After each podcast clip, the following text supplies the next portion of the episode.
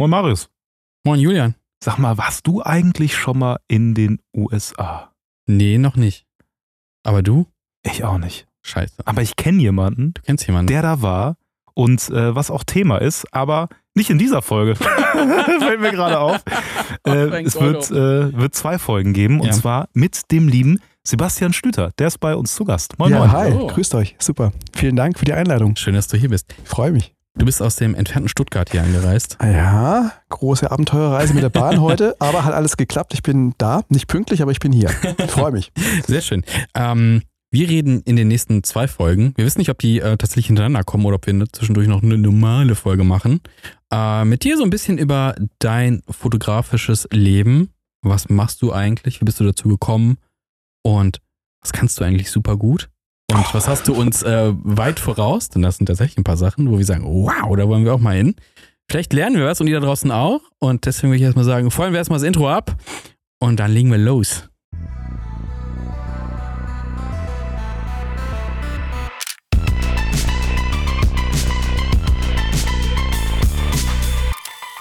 Wir fangen äh, äh, mit ein paar Fragen an dich an. Ähm, und äh, die kannst du kurz und knapp beantworten, wenn du willst. Gut, du kannst gut. natürlich auch ausschweifend werden.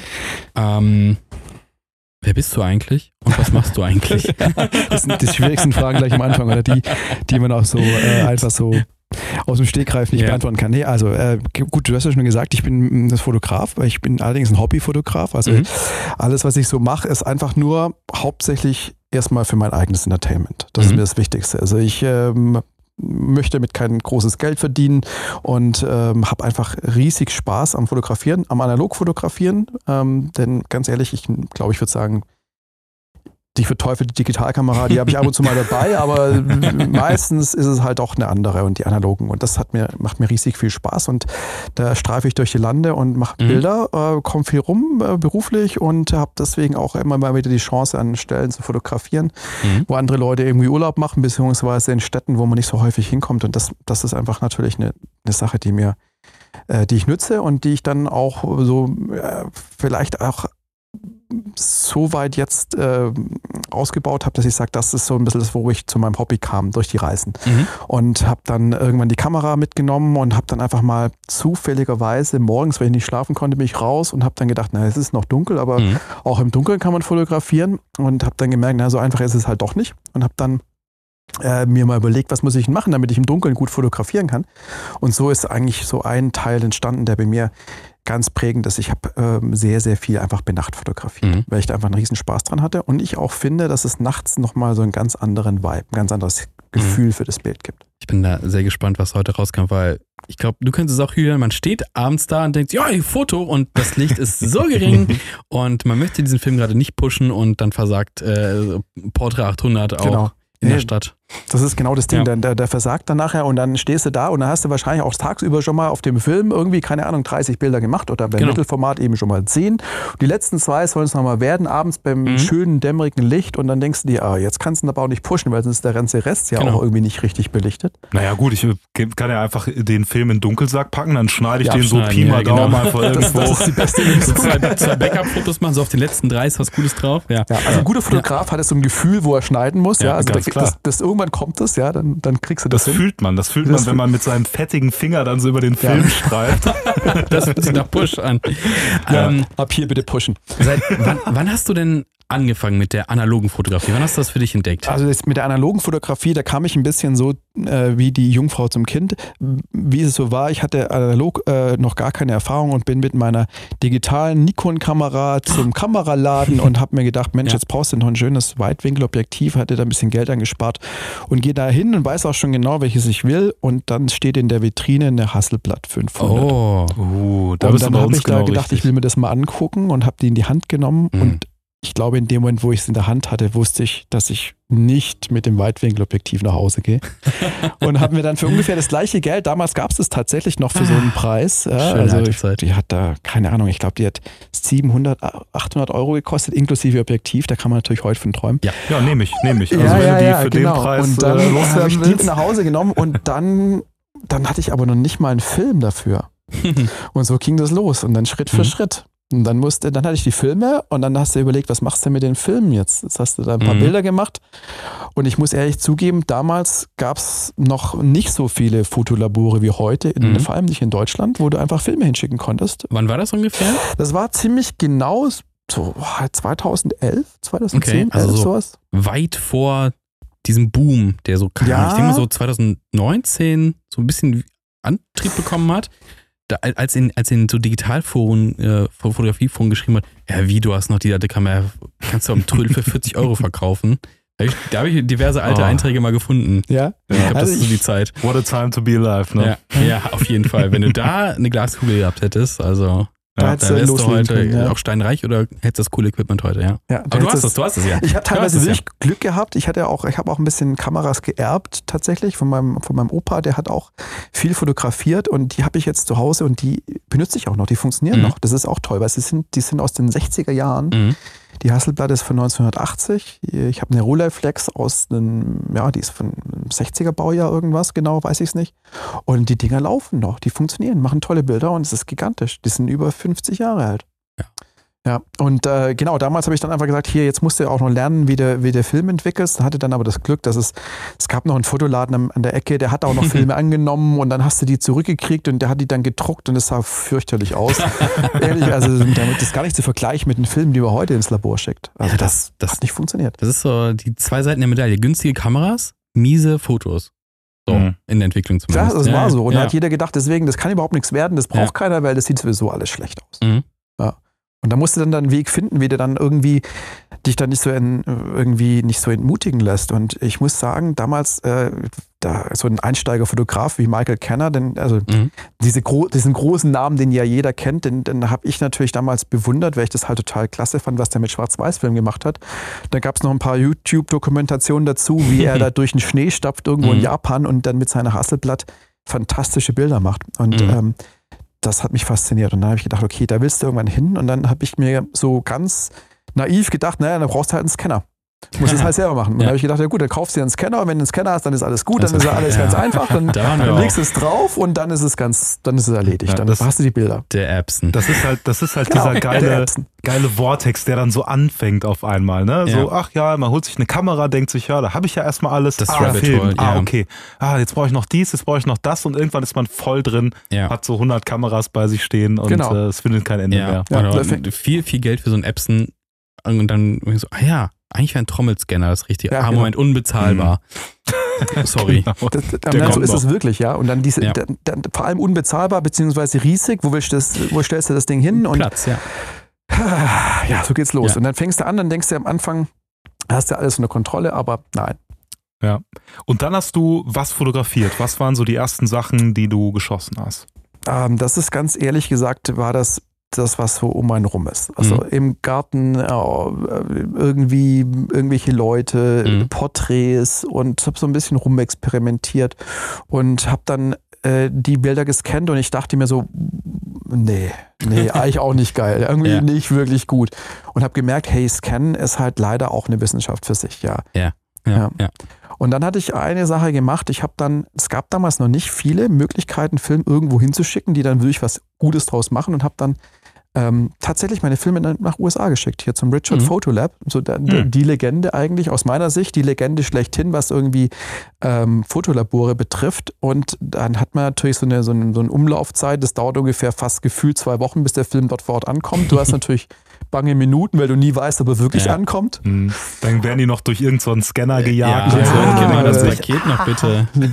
Do not X-Ray, genau. Ja, ja. Aber nein, äh, das hat total geklappt. Das hat funktioniert. Ja, cool. Die kamen da an und dann konntest du da irgendwelche, äh, die, die, die Jungs sind ja und Mädels sind ja total nett da vor Ort und Mhm. die haben dann irgendwelche, äh, konntest du irgendwelche Vorgaben machen, wie du es gern möchtest, äh, irgendwelche Looks von anderen Fotografen kopieren und dann haben die da auch noch wahrscheinlich in, in der dran rumgespielt und rumgebastelt, aber ich fand's toll. Da kamen Mhm. Bilder raus, die haben mir gefallen. So wollte ich's haben.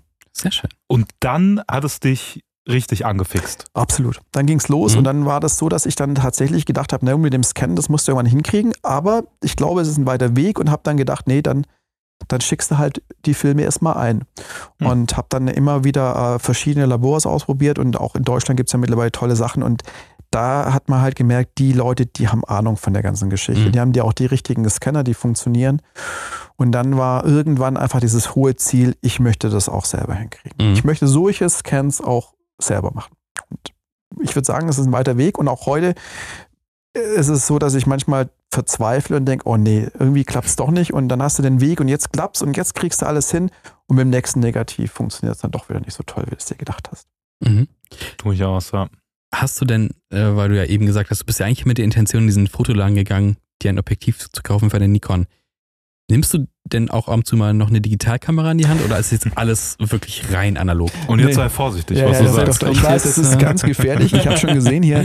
Äh, nein, nein, ähm, ich habe tatsächlich eine Digitalkamera Mhm. und ähm, ich habe eine, eine Fuji X Pro 2, also auch nicht mehr das neueste Klar. Modell. Klar, Aber muss das eine Fuji. Sein. Ja. Ja. Ähm, ist keine? auch, ist auch toll, muss ich Ja. auch echt sagen. Und ich, ich benutze die auch tatsächlich. Ich Mhm. mache auch Fotos mit einer Digitalkamera. Mhm. Und mittlerweile scanne ich auch mit einer Kamera. Also die- Mhm. das Kamerascanning ist eine tolle Alternative, ähm, die unglaublich viele Vorteile bietet, nämlich dass man einfach sich eine neue Kamera kauft, nicht einen neuen Scanner mit Mhm. einer höheren Auflösung oder ein anderes Objektiv und Ja. die verbessert sich da oder man kann eine andere Lichtquelle äh, ranpacken und äh, hat nochmal einen anderen Qualitätsunterschied und diese Modularität, die ich da habe, die ist unschlagbar. Das kriege ich mit einem, mit einem Flachbettscanner, mit einem Trommelscanner nicht hin. Das Setup ist relativ klein, das passt fast auf jeden Schreibtisch und das hat echt ein paar echt super Vorteile. Hat auch ein paar Mhm. kleinere Nachteile, aber die sind eigentlich gar nicht so schlimm. Und so habe ich jetzt mittlerweile mehrere Setups mir aufgebaut in Epson, noch einen ganz alten Vintage-Scanner, den ich mir auch noch mal irgendwann gegönnt habe und dann noch dieses Kamera-Scanning-Setup und damit bin ich jetzt eigentlich glücklich geworden. Zum richtigen Fotografieren nehme ich die Fuji auch noch, Mhm. muss ich echt zugeben, weil gerade wenn man auf Familienfesten ist und ein paar Bilder macht für, für ähm, so Sachen, die man, ja, die man einfach so ein bisschen, wo man mehr Ausschuss braucht, wo man einfach Mhm. sagt, ich will mehr, mehr Bilder machen. Ja, da muss ich ehrlich sagen, Ja. da freue ich mich, wenn ich nicht jeden Film dann bezahlen muss und zum, zum Labor schicken oder dann zum Ja. Entwickeln bringen. Benutzt du dann auch die, ähm, hat die auch diese äh, Filmlooks drauf? Ja, die Okay. hat die Filmlooks Ja. drauf und die sind toll, Mhm. machen echt Spaß. Ich erwische mich aber dabei, dass ich sie viel zu selten nütze. Mhm. Ich habe das mal, ich habe die XT3 ähm, und da habe ich beim Schwarz-Weiß-Film gemerkt, irgendwie merke ich da keine Unterschiede, je nachdem, Mhm. welchen Film ich einstelle. Aber äh, es gibt ja auch diese ganzen Filmrezepte. Mhm. Probierst du da auch mit was rum oder nimmst du die ganzen Presets?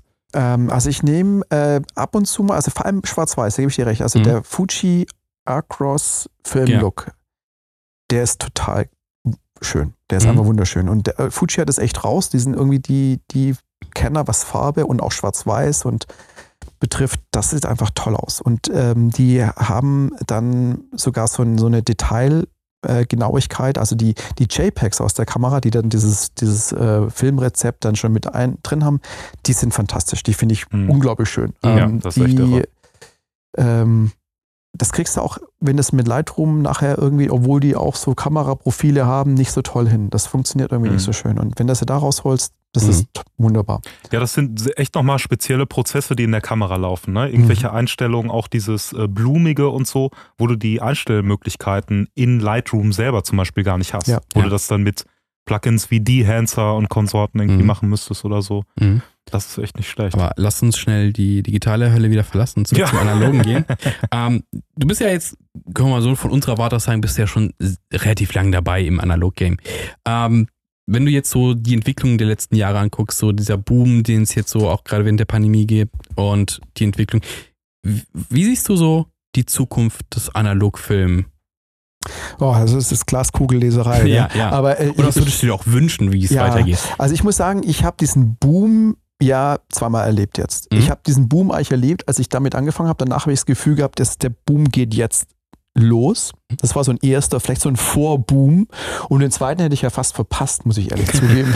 Den zweiten Boom habe ich ja jetzt irgendwie, der ist in den, letzten Jahren passiert ist, äh, der, der wäre fast irgendwie an mir vorbeigegangen. Äh, vielleicht auch durch diese Corona-Jahre, wo man nicht so Mhm. viel mitkriegt von Ja. außen rum und was ich was und nicht so viel auf den Straßen war.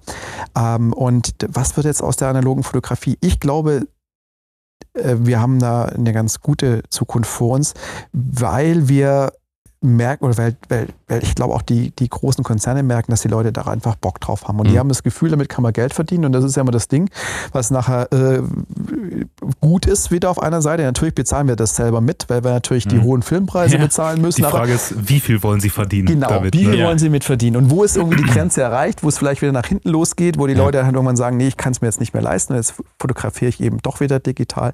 Das ist so ein, wahrscheinlich so ein schmaler Grad. Ich glaube, dass die Leute, die daran Spaß haben, den nicht so schnell verlieren werden. Mhm. Und das ist eigentlich, was mich sehr optimistisch stimmt.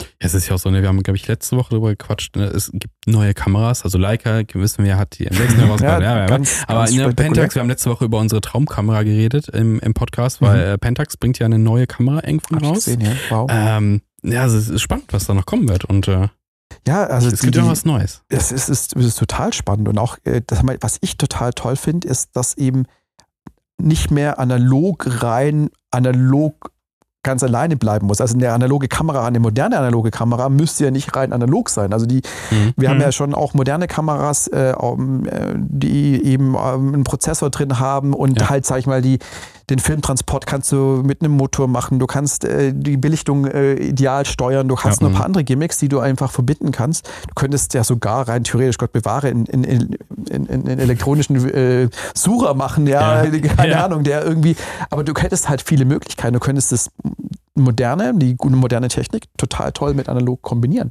Ich finde das total lustig, weil wir genau das in der letzten Folge besprochen haben. Auch also witzig. auch äh, die, die Theorien, ne? man könnte ja So ein irgendwie Hybriden. Digital, hybrid so ein bisschen Ja. da, da reinpacken, Ja. auch so ein Digibag, was vielleicht äh, die ähm, Fotos, die man macht, äh, die Parameter abspeichert Mhm. und dergleichen. Das wäre schon interessant. Mhm. Ne? Es wird dann irgendwann unbezahlbar, wie wir festgestellt haben. So, okay, was Ja. wir wollen, passt müssen's- vielleicht nicht in so eine ja, kleine Kompakte Wir rein, müssen, ja. wir müssen uns das äh, Ja. selber äh, printen im besten Ja. Fall.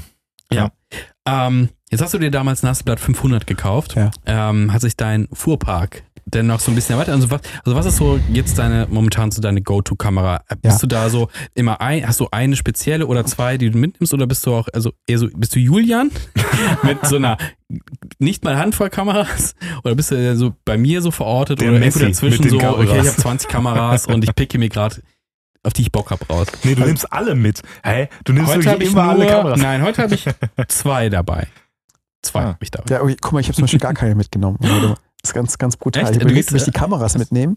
Ich dachte, nee, ich, ich nehme sie mal nicht mit. Moment, aber nicht hier zu uns, du hast sie im Hotel gelassen. Nee. Du hast sie gar, nicht keine. mitgenommen. Also ist aber nicht fotogen, das wusste er. Hm, Da gibt gut. es keine guten. Das ist gefährlich. gut. Also, Nee, es ist, also wir finden Köln ist nicht die schönste Foto, Fotostadt. Also gerade für Ah. nachts, gerade für nachts finden wir hier es nicht ich so. weiß es nicht. Ich, ich, ich muss mir das mal anschauen. Ja, Keine wir haben es uns halt satt gesehen. Ne? Das Ja. Problem Ja, das ist halt, wenn du so, so lange dann Ja. äh, da bist, dann findest du keine Motive mehr. Gerade auch wegen des Pandemiebooms, also Mhm. wo du eben gesagt hast, ne, du bist am Anfang in deinem Umkreis fotografiert immer alles und das war in Pandemie bei mir so, ja, ich bin 2020 oder 21 halt immer um Block gelaufen, wenn es ging und hab da alles wegfotografiert, Ja. weil du konntest nicht weiter wegfahren. Da war gar nichts, gell? Das Deswegen hast du irgendwann alles Hast du durchfotografiert. keinen Bock mehr, Ja, nee.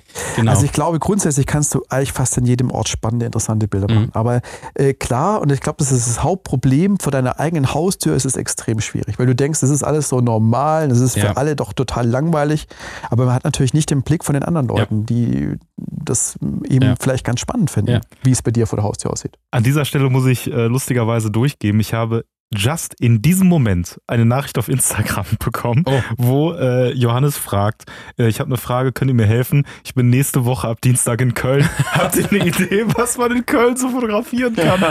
Äh, ja, tatsächlich. Also Den ich weiß nicht, ob wir jetzt live quasi Ja, so äh, äh, äh, Tipps geben Wir können. rufen ihn jetzt an und machen eine Also, Empfehlung. Fotografier den Dom. Tu es. Ja. Ah, lass mich mal kurz überlegen. Das ist immer ein bisschen schwierig. Wie gesagt, die Frage, was, was, was, was für ein Style man fotografieren möchte. Ne? Macht man jetzt Streetfotografie? Ja, dann geh auf die Schildergasse. Macht man Lowlight, ne? Macht man ist man auf der Suche Lowlight. nach Lichtern. Dann bist du ja falsch, denn Köln hat alle Lichter ausgestellt. Es gibt nur noch zwei, drei LED- oder Neonröhren in dieser Stadt, gefühlt. Ähm, boah, jetzt erwischt mich aber auf den kalten Fuß. Es gibt Ja. super viel zu fotografieren, aber ich kann jetzt ad hoc nicht sagen, ähm, ja, geh runter zum Rhein. Da gibt es Brücken, die sehen aus wie in New York, nur in klein. Kennedy-Brücke? Nee, Kennedy-Brücke ist in Bonn, sorry. ich meine die Zoobrücke.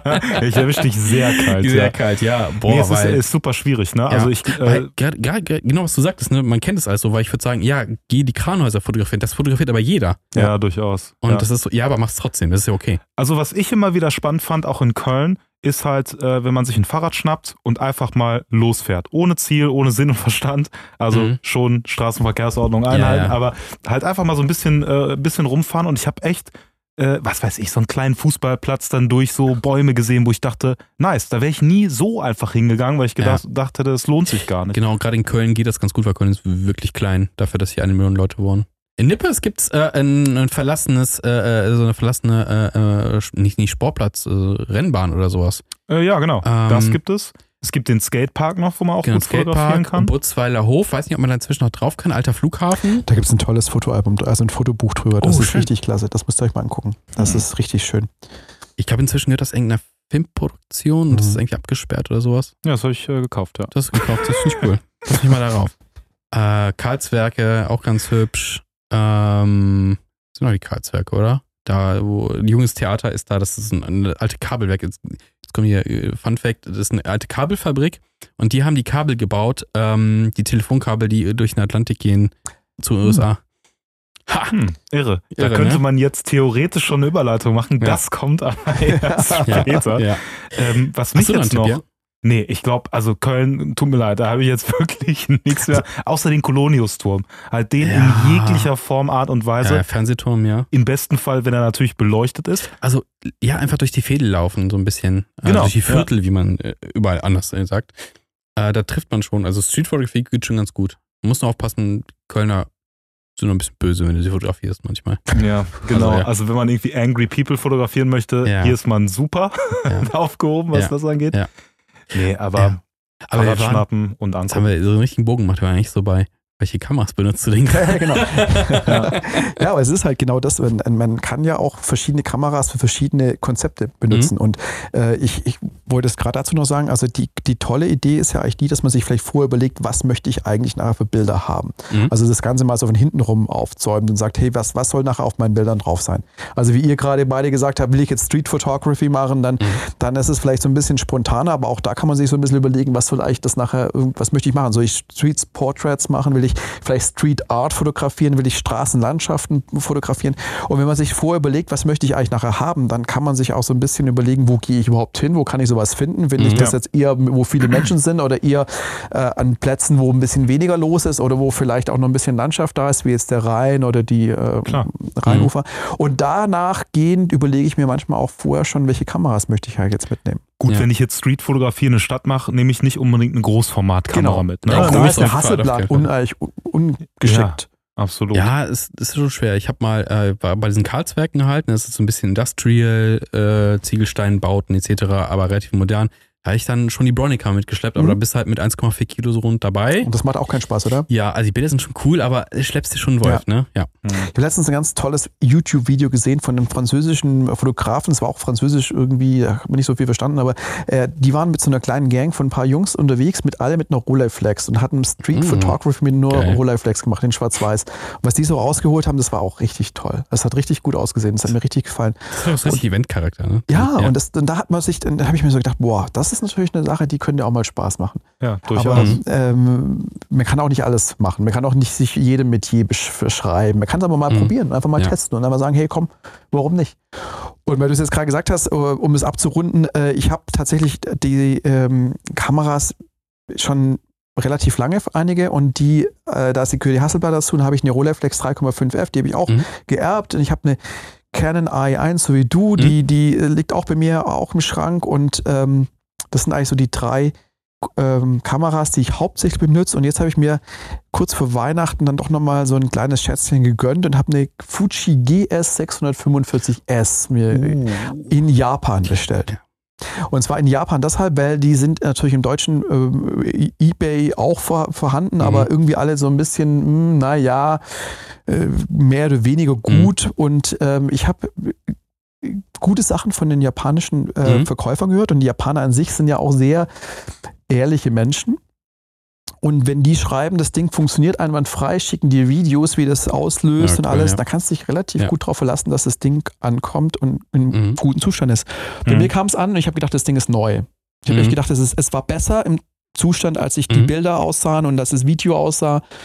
Und die einzige Überraschung, dass man, muss man sich bewusst sein, wenn man Sachen im Ausland bestellt, dass nachher der Zoll nochmal so ein bisschen Ja, was genau. abhaben will von Ja, der tue ganzen ich auch, Geschichte. genau. Das ist eine alte Kamera, die kostet nichts Naja, mehr. das muss man einfach vorher wissen. Wenn man sich Ja. das vorher auf den Preis oben on top aufschlägt Mhm. und das weiß, da kommen nochmal so und so viel Euro dazu, das kann man sich ja auch ausrechnen vorher, Mhm. dann ist es wahrscheinlich auch mal ein fairer Deal. Die nehmen auch die, die Kameras zurück, wenn du sie nicht möchtest, dann Mhm. hast du aber den Zoll bezahlt. Das ist natürlich das Mhm. Risiko, gell? Ja. Der Zoll sagt nicht, ah, habe ich zurückgeschickt, Ja, hier, ja. kannst du Und, und zurücküberweisen. Versandgebühren musst du wahrscheinlich auch tragen. Ja. bist ja auch schon mal locker bei 60 Euro, glaube ich, Ah, das hat teilweise. 30 Euro gekostet. So, ja, Ja. genau. So, Aber das war innerhalb von drei Tagen da. Ach krass, cool. Gigantisch. Das ist ja immer so, schlecht, ja, ja. gerade, ähm, ich habe mir ja vor, vor ein paar Jahren diese Bronica gekauft, Mittelformatkamera und dachte, ja komm, ne, es, ich habe mir vorher angelesen, ja, da wurde super viel hergestellt und sowas ist so, ne, im Mittelformat relativ günstig, Mhm. aber, aber top solide. Und in Deutschland gibt es einfach kaum, Kaum. was. Und immer wenn ich das gucke, ist alles Japan, Japan, Ja, Japan. Durchaus. Also die äh, Kamera, die du dir äh, ge- geholt hattest, die habe ich in Deutschland sogar abgeholt für einen Ja. Kollegen. Ja. Äh, da sind wir zu so einem Studenten hingefahren und äh, haben uns die Ja. auch geholt. Auch Das ist Mittelformat, ne? Also für alle, Das die jetzt Mittelformat nicht das kennen, die ist Kamera, ne? 645, also Mhm. ähm, 3 zu 4 oder 4 zu 3 vom, äh, vom, ähm, ähm, vom, vom Seitenverhältnis her. Äh, und die hat ein paar tolle Features. Dies ist halt äh, eine, eine, eine Rangefinder-Kamera.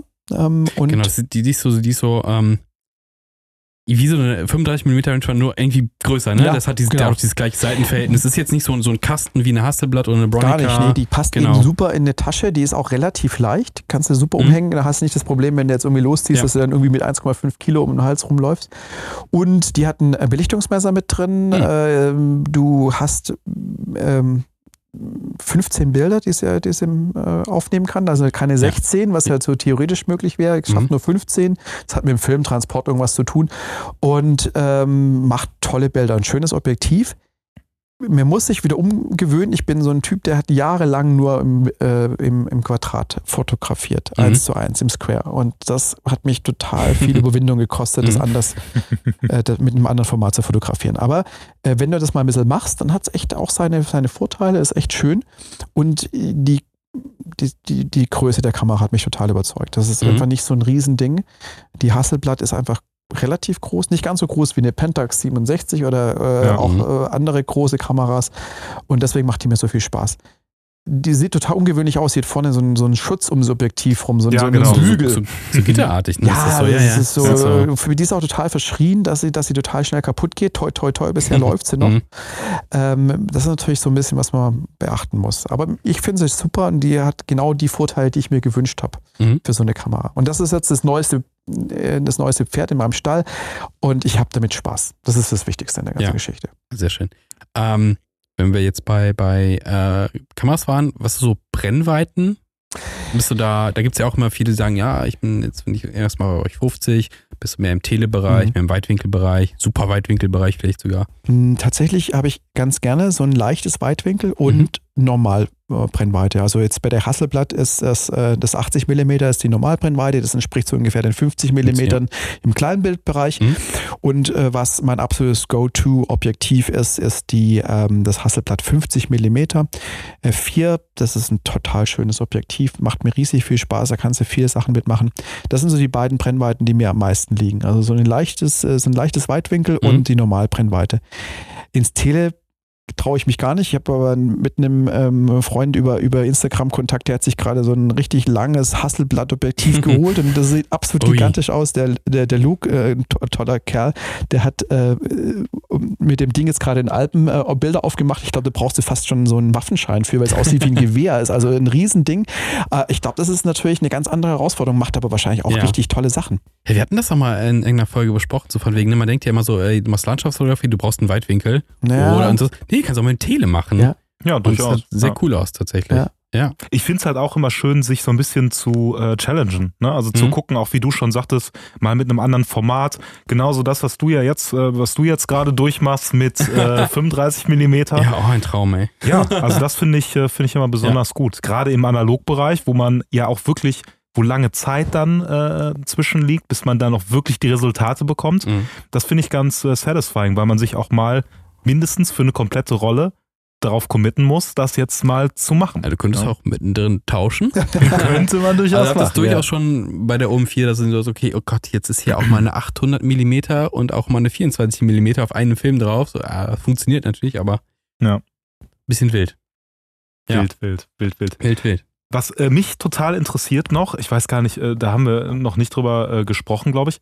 Was reizt dich an der analogen Fotografie, gerade im Vergleich zu digital? Warum sagst du, okay, oder wa- was sind so die, äh, die Punkte, äh, wo du sagst, das hebt sich ab oder da hast du besonders Bock drauf, jetzt analog zu fotografieren? Ähm, Also ich glaube, es ist ein zweischneidiges Schwert. Also zum einen, ähm, ich finde der, der Prozess des Aufnehmens, des Fotografierens, der ist im analogen Bereich einfach ganz anders.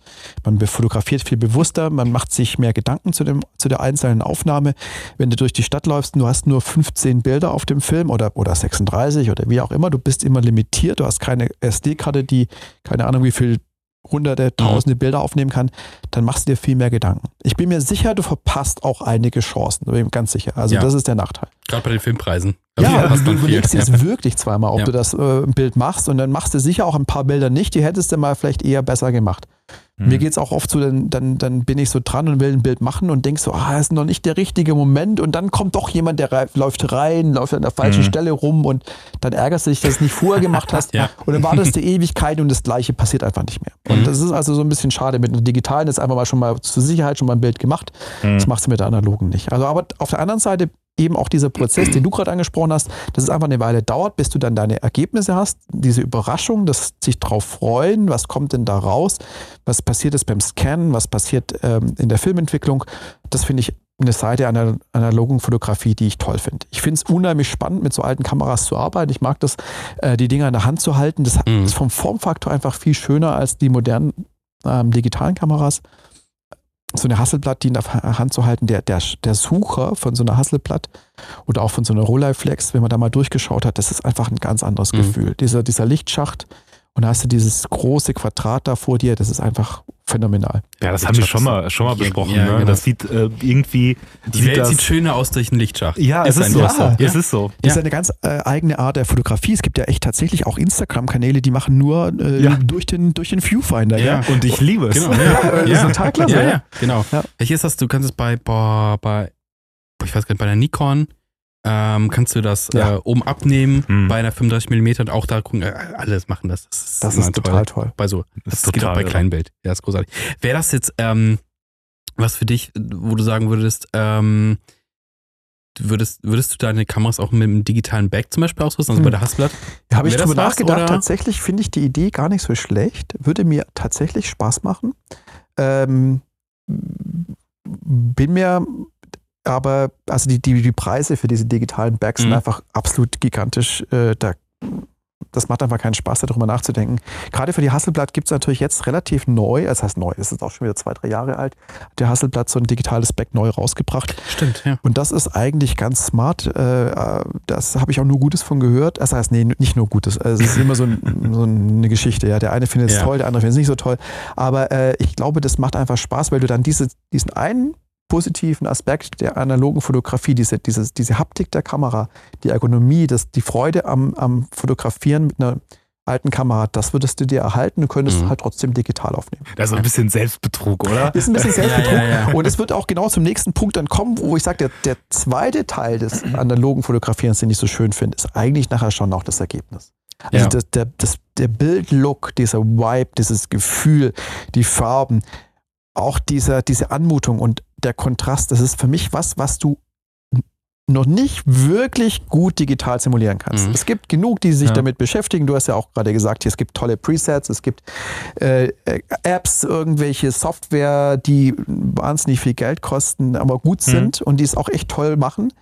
Aber im Endeffekt, ganz perfekt kriegt es noch keiner hin. Ich finde Mhm. diesen, diesen, diesen Vibe auch einfach, also dieser äh, psychologische Aspekt, dass man weiß, lichtkristallmäßig auf dem Mhm. Film, da passiert was. Ne? Mhm. Also man hat da, Mhm. äh, hat da irgendwas äh, Genau, physikalisch die, die, gemacht. Die, die Salzer, genau, genau, genau. ja, das finde ich halt auch irgendwie spannend, Ja. ne? zu wissen, okay, da passiert was, da ist ein Mhm. Prozess, das ist auch noch nicht fertig, Ja. ne? so wie es dann vielleicht beim Digitalen der Fall ist. Aber witzigerweise ist es halt, wie ähm, so viele Leute halt das, was uns alle so an analog fasziniert, irgendwie anders hinzukriegen. Also sei es jetzt die Fujis mit den äh, Filmlooks da drauf, ähm, oder du hast ja eben einen Aspekt äh, angesprochen, man hat nur limitierte Anzahl Bilder.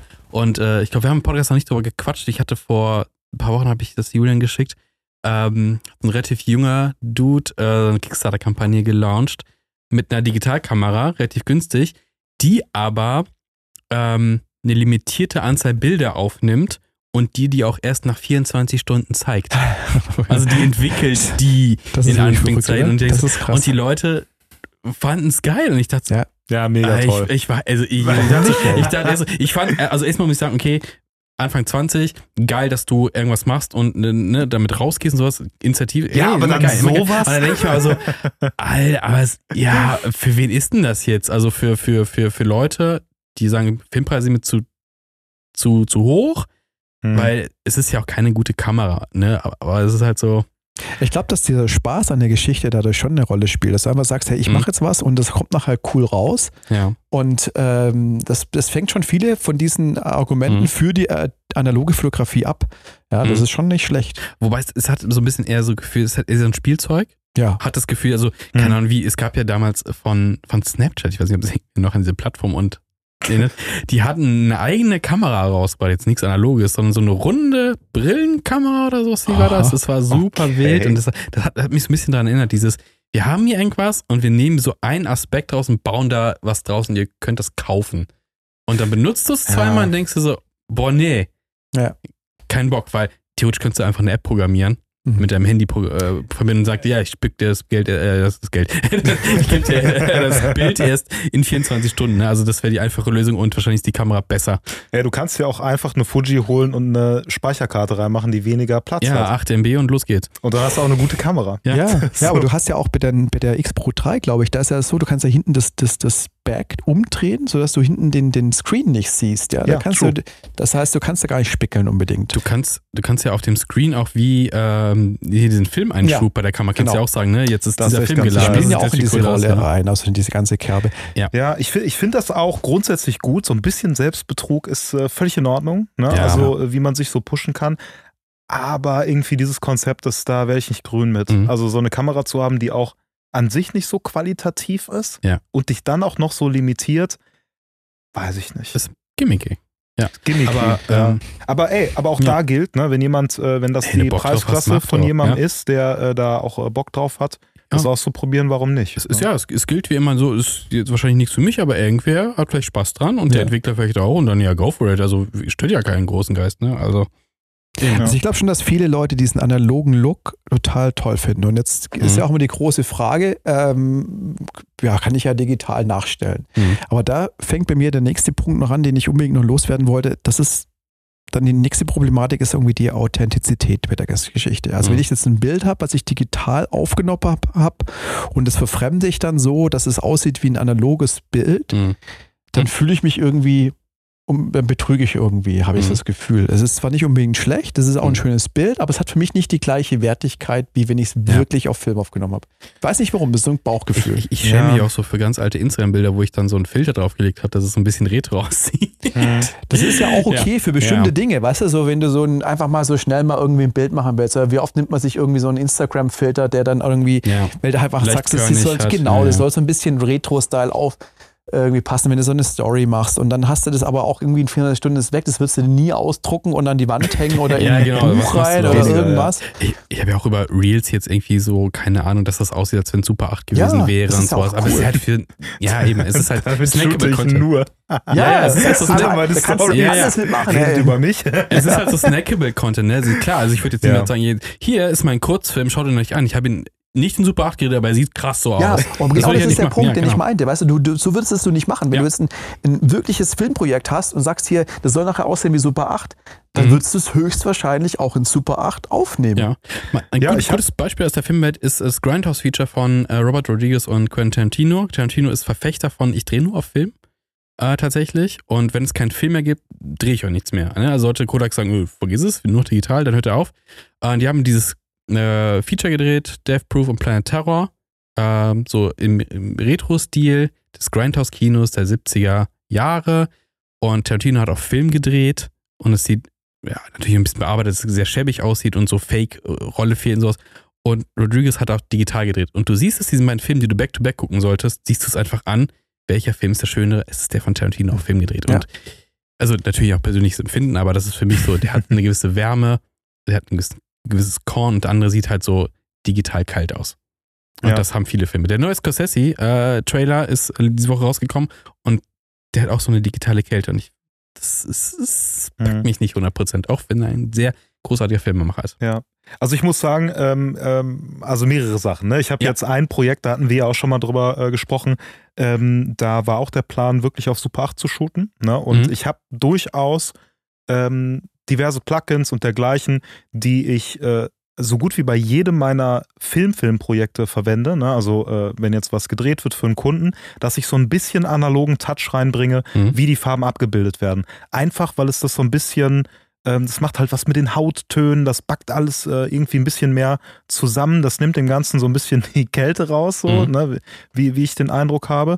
Aber trotzdem ähm, würde ich dieses Element Super 8 gern drin haben. Auch wenn ich weiß, es gibt auch noch Plugins, ne, die da wirklich das so bearbeiten, Mhm. dass das so richtig crazy aussieht.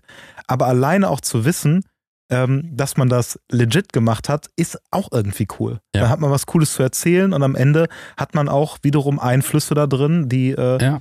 ähm, jetzt besonders sind, die man nicht unbedingt nachgestellt hätte. Und auch Irgendwelche Light Leaks, whatever. Genau, und auch der Weg ist ja das Ziel. Also man hat ja auch Spaß daran zu machen. Ne? Also ich will ja nicht nur, ich mache ja auch Fotos nicht nur, weil mich halt was in die Wand hängen kann, sondern ich mag halt auf den Auslöser zu drücken und das Ding in der Hand zu haben. Und das, Der also deswegen- Sound genau, dabei. deswegen nehme ich die XT, Kreis, ich, oder? ich nehme die XT3 echt nicht gerne in die Hand, muss ich sagen, weil die hat nicht dieses Feeling. Ich hatte schon mal drüber gequatscht. So. Das ist für mich Mhm. so, die ist echt eine gute Kamera. Ja. Ähm, aber eher so, wenn ich die beruflich brauche, also wenn ich irgendwelche Fotos mache oder sowas, dann passt die.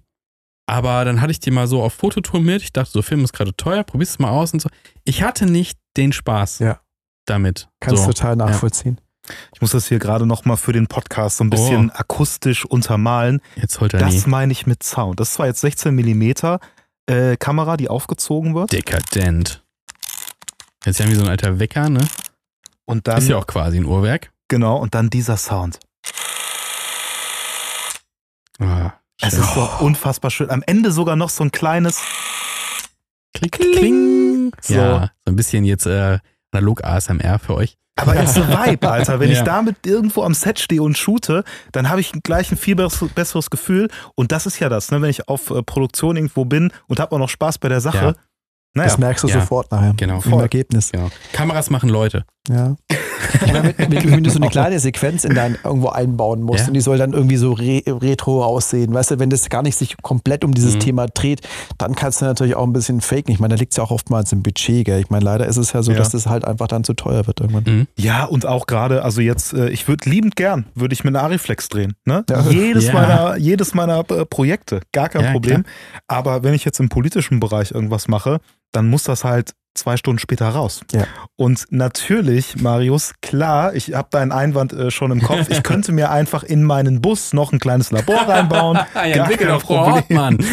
Und dann hole ich mir von dir, hole ich mir noch den äh, Scanner entsprechend dafür. hey, das kriegen wir hin. Und dann äh, machen wir das. Ja. Aber Ja, das aber ja. zahlen die alle im Leben Ja, nicht. natürlich nicht. Also es ist, ist ja das eine ist ein Job, das andere machst du für dich. Und wenn der Job es aber hergibt, dass du es auch analog machen kannst, hey, komm, das, das ist ja dann großartig. Das ist ja ein richtig geiles Privileg.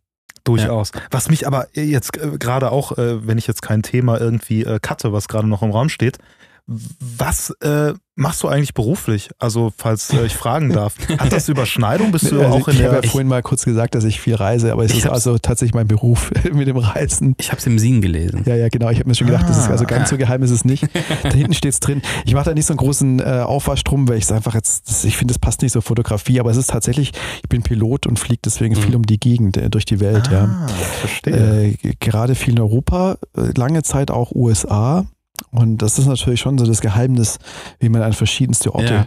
innerhalb von wenigen Tagen Aber ich- in eine Woche kommen kann. Aber ich finde, das ist eigentlich so eine schöne Kombi. Also, also das ist natürlich jetzt auch so voll die träumerische Vorstellung von wegen, du fliegst da irgendwie in den Ort hin, hast die Kamera im Gepäck und sagst, Mhm. okay, ich fliege erst morgen zurück. Es ist ja meistens so, dass man Ja. irgendwie ein bisschen noch da ist vorne und jetzt habe ich Freizeit, jetzt gehe ich rum und shoote an Orten Ja. und ich bin beruflich halt hier und das ist, ist für mich so, okay, das passt super geil zusammen Ja, einfach. Marius, genau das ist das Ding. Also ich, ich, genau so ist es auch. So mache ich es auch tatsächlich. Also ich, ähm, da so bin ich auch ein bisschen dazu gekommen, weil ich dann einfach an vielen schönen Orten Mhm. war und dann wolltest du die Kamera rausholen und einfach das ein bisschen erstmal für dich mitnehmen und du hast halt auch Zeit. Es ist dann eine Freizeitbeschäftigung. Der andere geht vielleicht los und geht Fahrrad fahren oder geht Golf Ja. Mhm. spielen und übernimmt, macht das in seiner Freizeit. Ich mache halt gern Fotografie dann und das ist Das ist toll. eine, eine wichtige Frage, die musst du aber nicht beantworten, wenn das jetzt irgendwelche Sicherheits. Ich hab genau die Protokolle- gleiche Frage.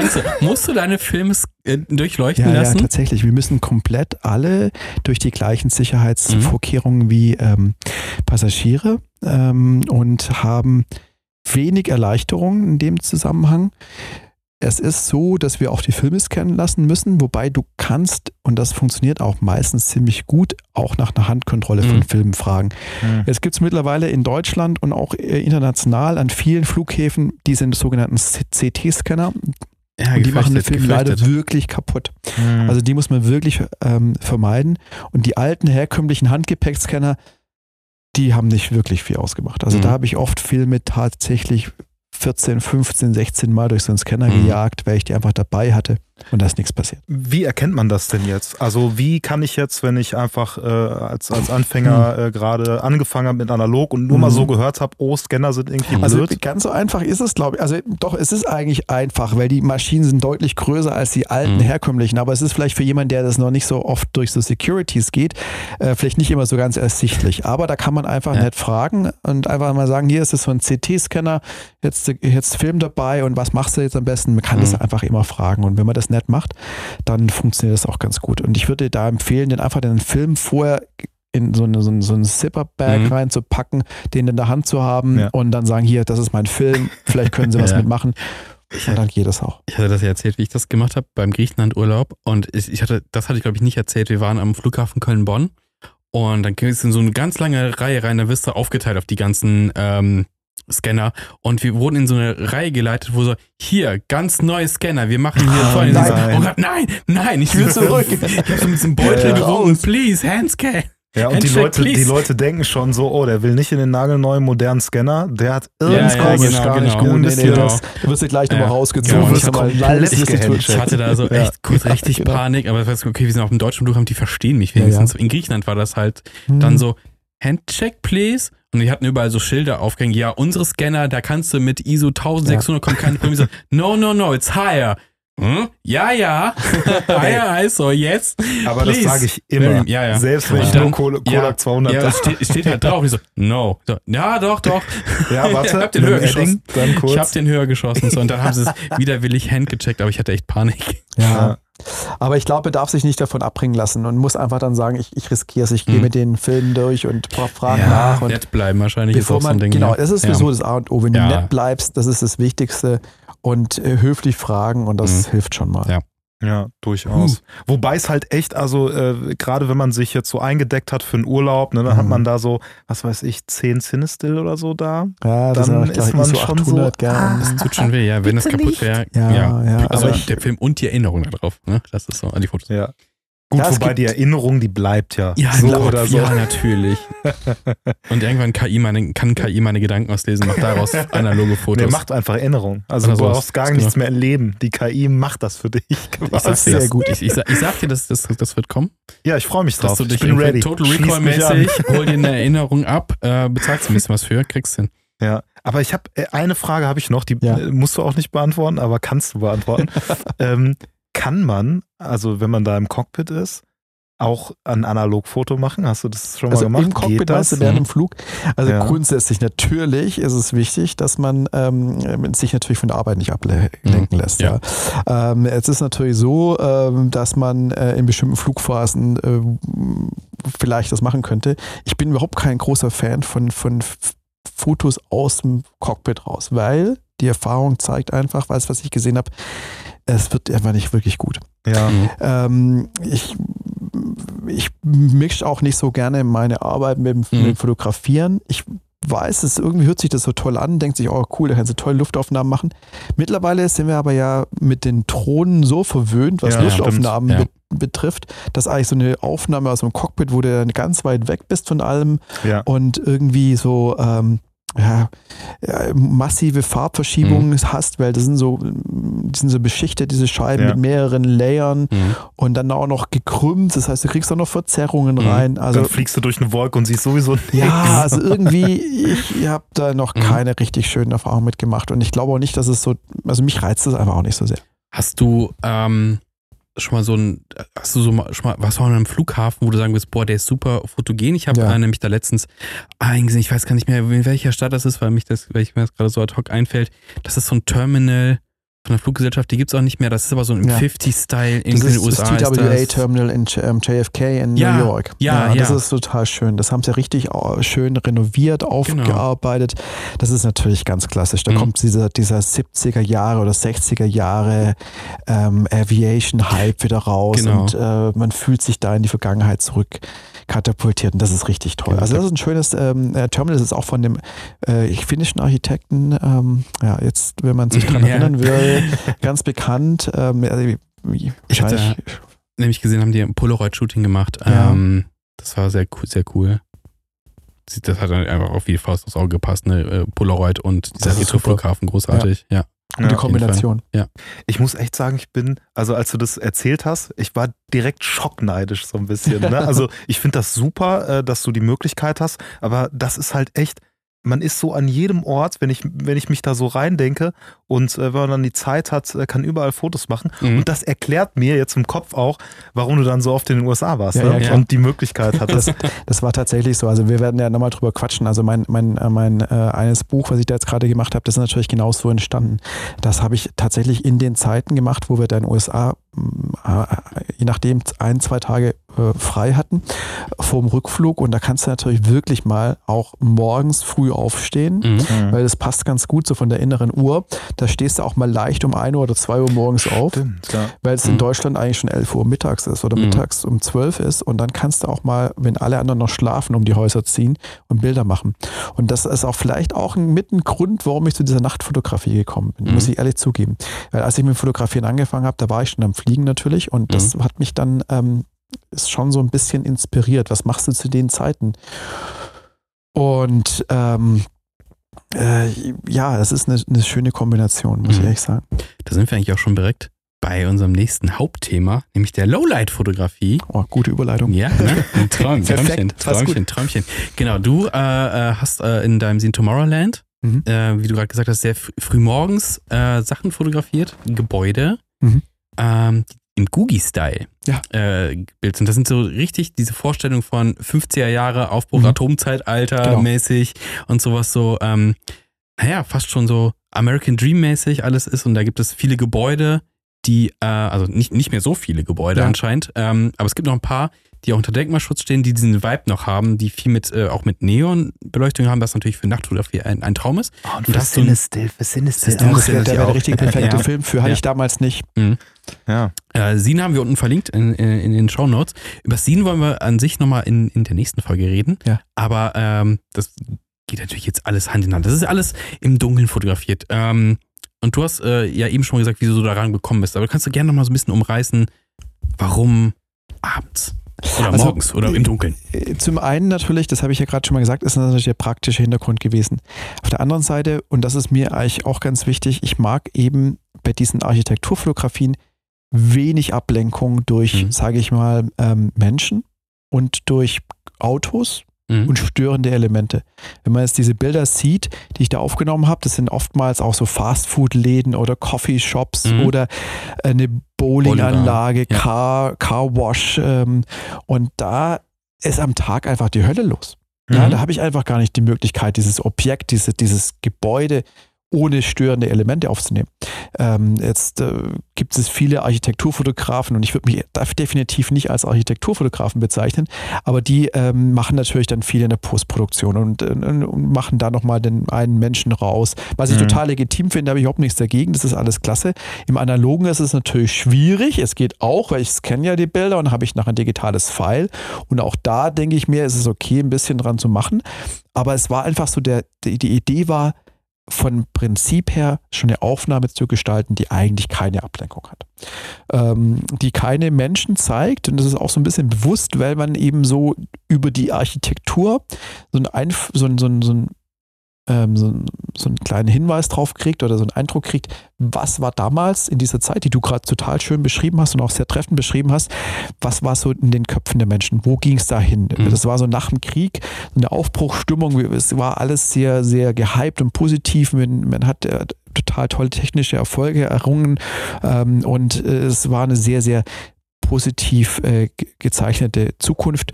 Und das hat man eben an der Architektur erkannt. Weil wenn mhm. man die Bilder sieht, das sind alles so sehr verspielte Elemente, das nach ja. oben gerichtete mhm. Dächer, sehr spitze Winkel, große Neonlichter.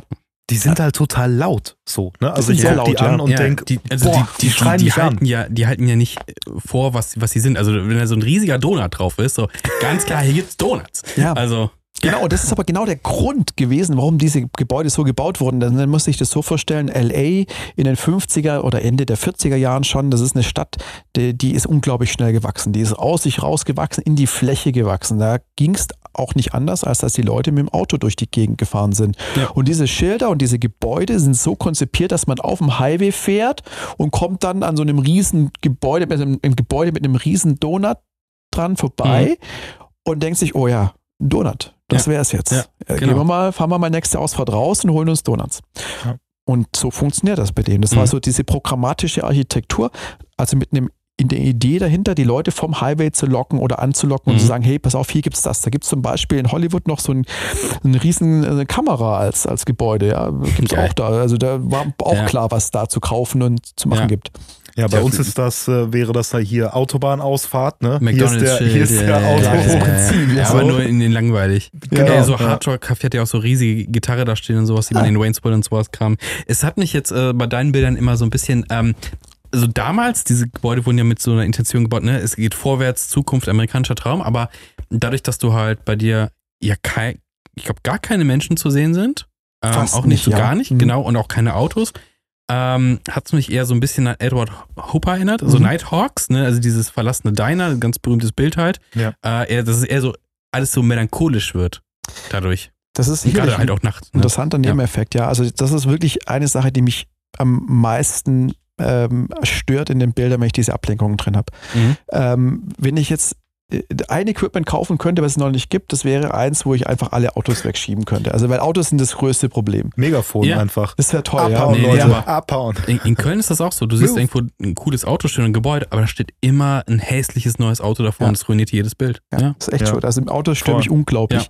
Die äh, Menschen kriegst du weg, indem du einfach lang genug belichtest. Genau. Also mhm. du kannst, im schlimmsten Fall musst du noch einen ND-Filter draufhauen, dann wird dann mal schnell noch eine mhm. Stunde als Belichtungszeit raus, aber äh, ja, das ist so schlimm wird es Gott sei Dank nicht. Aber, aber nachts ist es dann ja auch einfacher. Das sind einfach nicht so viele Menschen unterwegs. Und die zwei, drei, die da doch mal über irgendwie vorbeilaufen, die sollten halt nicht stehen bleiben, dann passt das Ganze.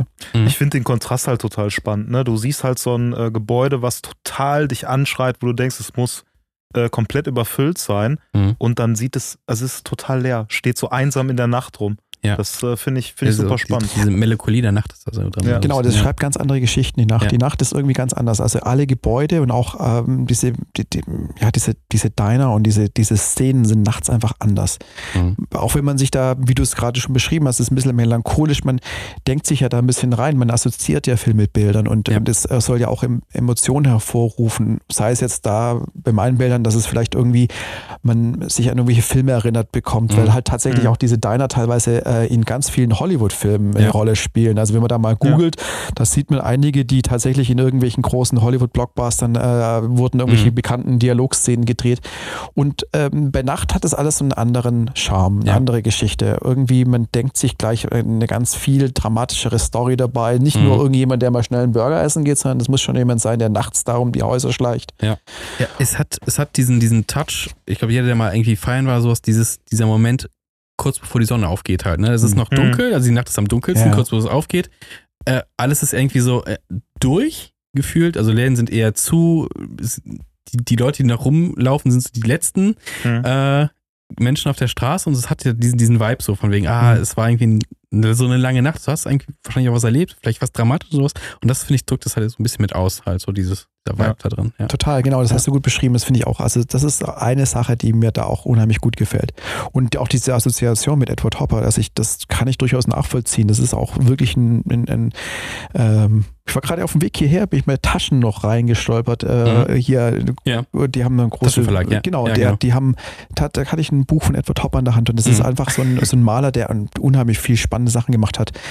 Bei ihm sind Menschen zu sehen, aber halt auch so Ja. in der Position, wie ihr es da gerade beschrieben habt, so ein Ja. bisschen in der Melancholie der Nacht gefangen. Ja, so genau, so fahren die auch eher so in Mhm. dem Moment, ja, genau. Mhm. Ja. Sprechen dich denn Leute an, wenn du da mit deiner analogen Hm. Kamera stehst? Weil in Deutschland ist es ja durchaus der Fall. Ja. Was machen sie da? Ist das erlaubt, was sie da tun? Vor, vor allem, wenn du da länger stehst mit so einer Ja, Langzeitbelichtung. Also ähm, ja, es sprechen einen Leute an. Ich habe in USA eher positive Erfahrungen Mhm. gemacht. So dieses, ah, wow, was hast du da für eine tolle Kamera und das ist ja super. Äh, Die, die verstehen manchmal nicht, dass ich ja gerade ein Bild mache und das ist jetzt nicht so toll, ist, sich direkt vor die Kamera zu stellen und zu fragen. Ich bin da Ja. manchmal dann, so könnten sie vielleicht auf die andere Seite und so. Aber ja, die, die, die sind da eher begeistert und Mhm. diese, diese Geschichten von wegen, was machen sie denn da? Das Mhm. habe ich eher so in Deutschland erlebt. Wenn ich Mhm. mal hier Ja. äh, ein paar Bilder in der Nacht gemacht habe, da kommt dann jemand her, ja wie, was, was, was haben sie denn, was wollen sie das Gebäude fotografieren? Das ist doch belanglos. Ja. Ja, Ja, ja. dürf, dürfen sie überhaupt, haben sie eine Erlaubnis Ja. sowas? das ist ein Wohngebiet. Ja, äh, ja es, es gibt ja äh, viele andere Fotografen, die das ja so machen wie ich auch. Also es gibt ja sehr viele bekannte Fotografen, die einen ähnlichen Stil haben oder was, die mich auch inspiriert haben, muss ich ehrlich sagen, die einfach fantastische Bilder machen. Ähm, ähm, Todd Heido zum Beispiel, äh, ganz großer Fotograf, der tatsächlich durch Wohngebiete gefahren ist, Mhm. nachts und da äh, einzelne Häuser fotografiert hat mit Beleuchtung und das, der hat fantastische Bilder Mhm. gemacht.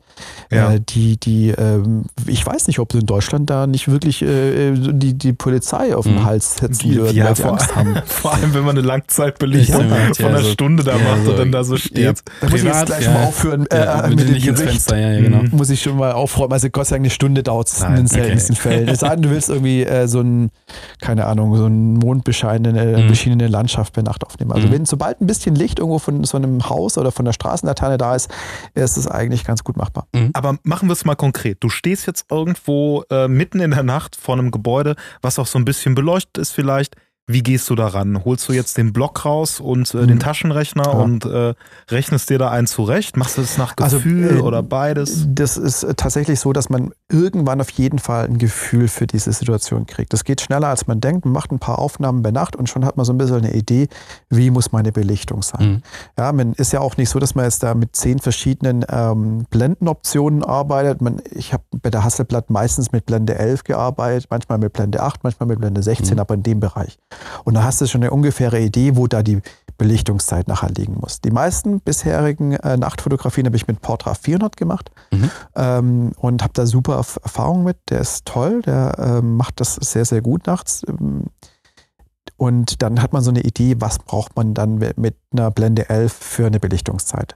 Es hängt allerdings sehr stark davon ab, wie viel Belicht Beleuchtung habe ich denn tatsächlich noch am, am Objekt. Also wie viel Beleuchtung hat das Objekt an sich, wie viel Beleuchtung habe ich von der Straßenlaterne, habe ich tatsächlich vielleicht schon eine Dämmerung und da ist das menschliche Auge auch wirklich nicht gut. Ja. Das kann uns ganz schön durcheinander schmeißen. Tricky, man ja. denkt sich, oh ja, das ist ja noch Ist- super Ist dunkel. richtig, oder, oder Oder- richtig oder hell, super hell, genau, beides, da ist ja. nur gut Licht auf einmal. ja. Genau, also das Dann ist man noch kein guter nachtblind ein Licht. bisschen. Das ist auch von, nicht von Vorteil.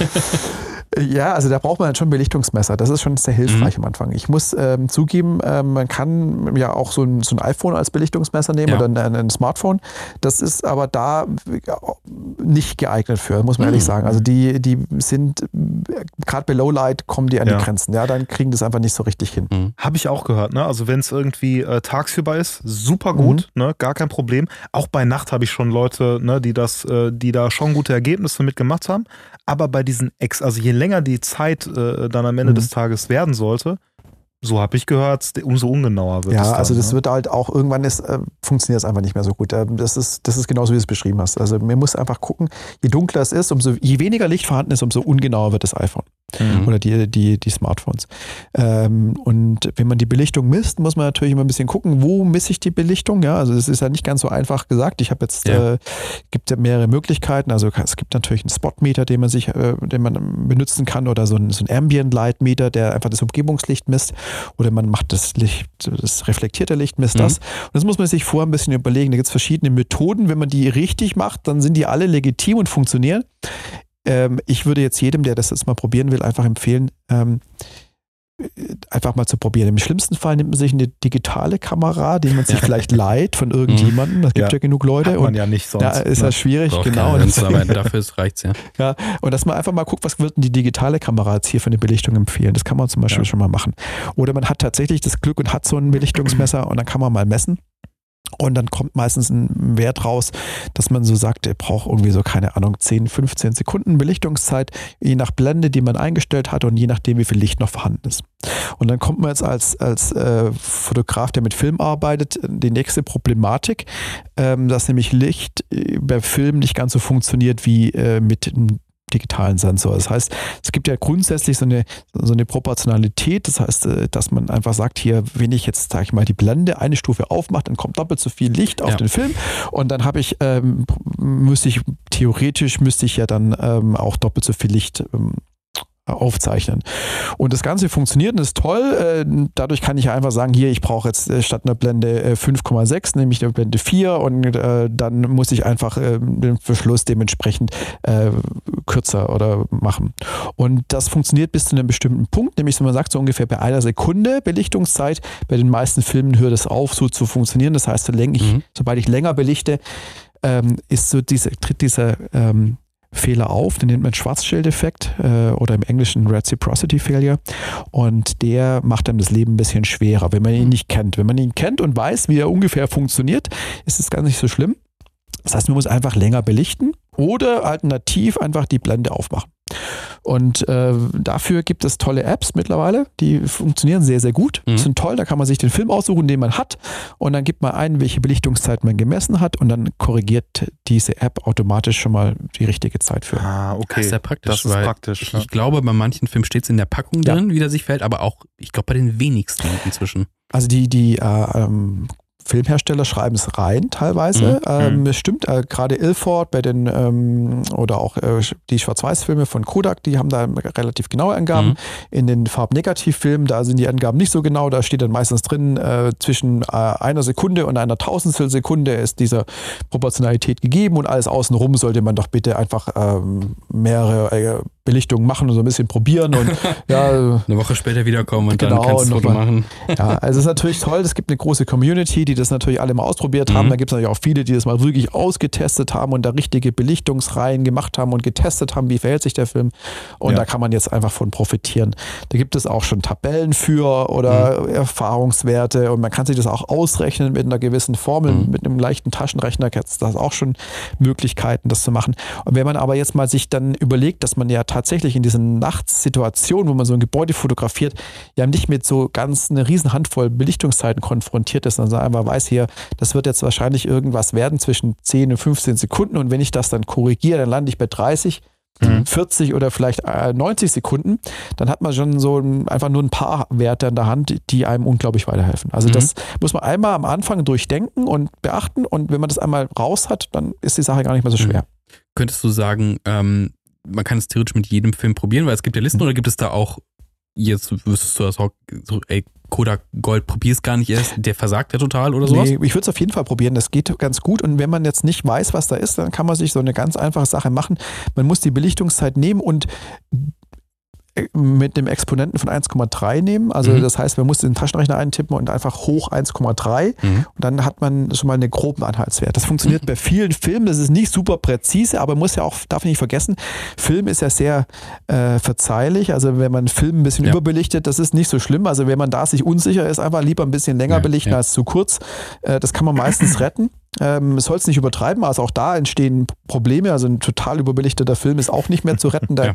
äh, es ist komisch, dann wird das Rauschen wieder mehr, das Gefühl, dann äh, wird er ausgewaschen und es gibt einfach so, so ein paar Effekte, die bei Filmen ein bisschen anders sind. Das ist aber auch so eine Geschichte bei der Nachtfotografie. Das Korn verändert sich nicht. Also ich kann noch so lange belichten oder ich brauche also nicht so, wie wenn ich jetzt mit dem ISO hochfahre und dann habe ich nachher noch Rauschen und ja.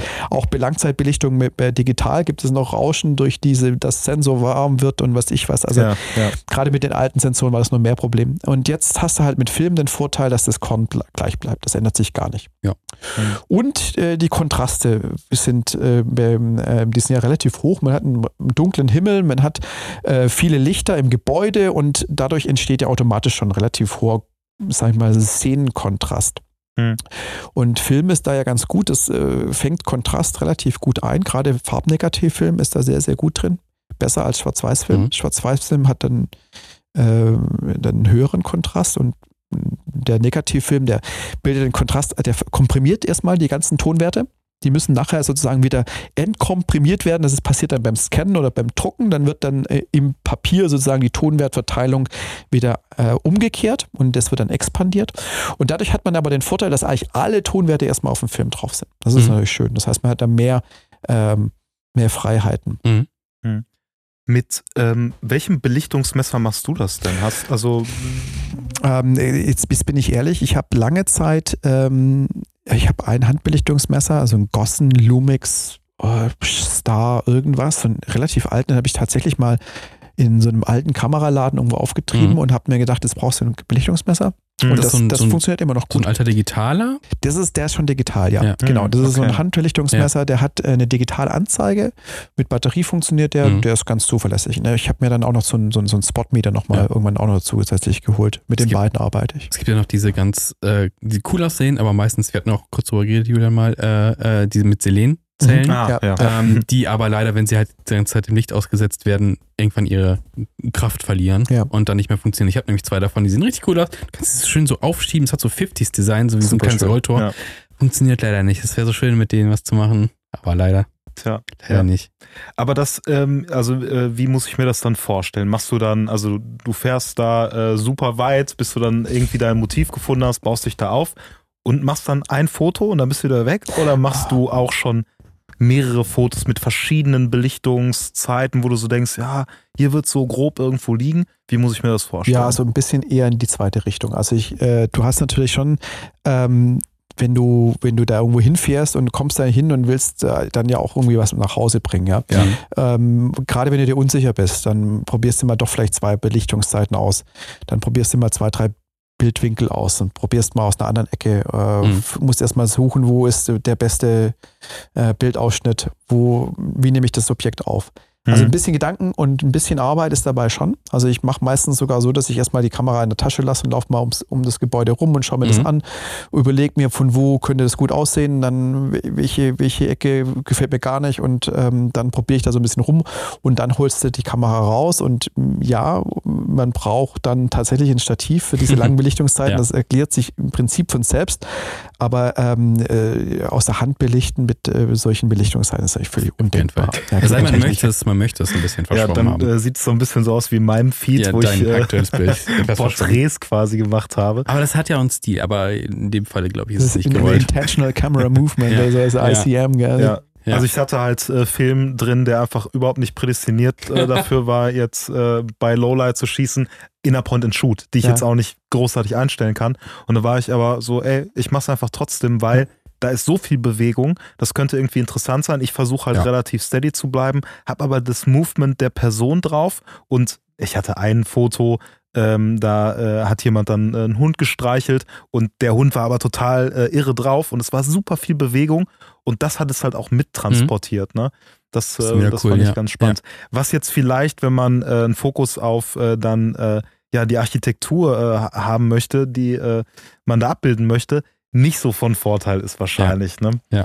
Das wäre Ja. schon auch ein sehr eigener Stil, aber wir müssen mal probieren, ich weiß nicht. Ja. Neue Kunstrichtung erfunden. Ja. Äh, du hast es eben schon gesagt, also äh, Stativ ist vonnöten. Ähm, wie bist du da unterwegs? Da gibt, das ist ja auch eine Philosophie für sich. Da sagen Leute, okay, ich benutze hier das, das 50-Euro-Stativ, das Mhm. tut's, aber andere sagen, boah, das wackelt mir zu viel. Äh, ich muss unten noch irgendwie eine Tasche oder einen Sandsack dranhängen und Mhm. hol mir dann irgendwie einen 1000 Euro oder es geht ja noch weiter. Ja, wie, wie, wie, bist, wie bist du da aufgestellt? Also- oder ist es sogar ein Einbein? Ich glaube, das wäre auch zu wackelig. Der lang. wird nicht Ja, funktionieren, ja, tatsächlich. Ja, das ist, das, ich glaube, das bricht da. Ja. Das hat keinen Sinn. Ja, Nee, nee, ich hab je nachdem, wie heftig man Wenn's in den das Boden in den. Boden Boden reinrammt. reinrammt, ja. Äh, ich habe da tatsächlich auch schon mit verschiedensten ähm, Stativen probiert.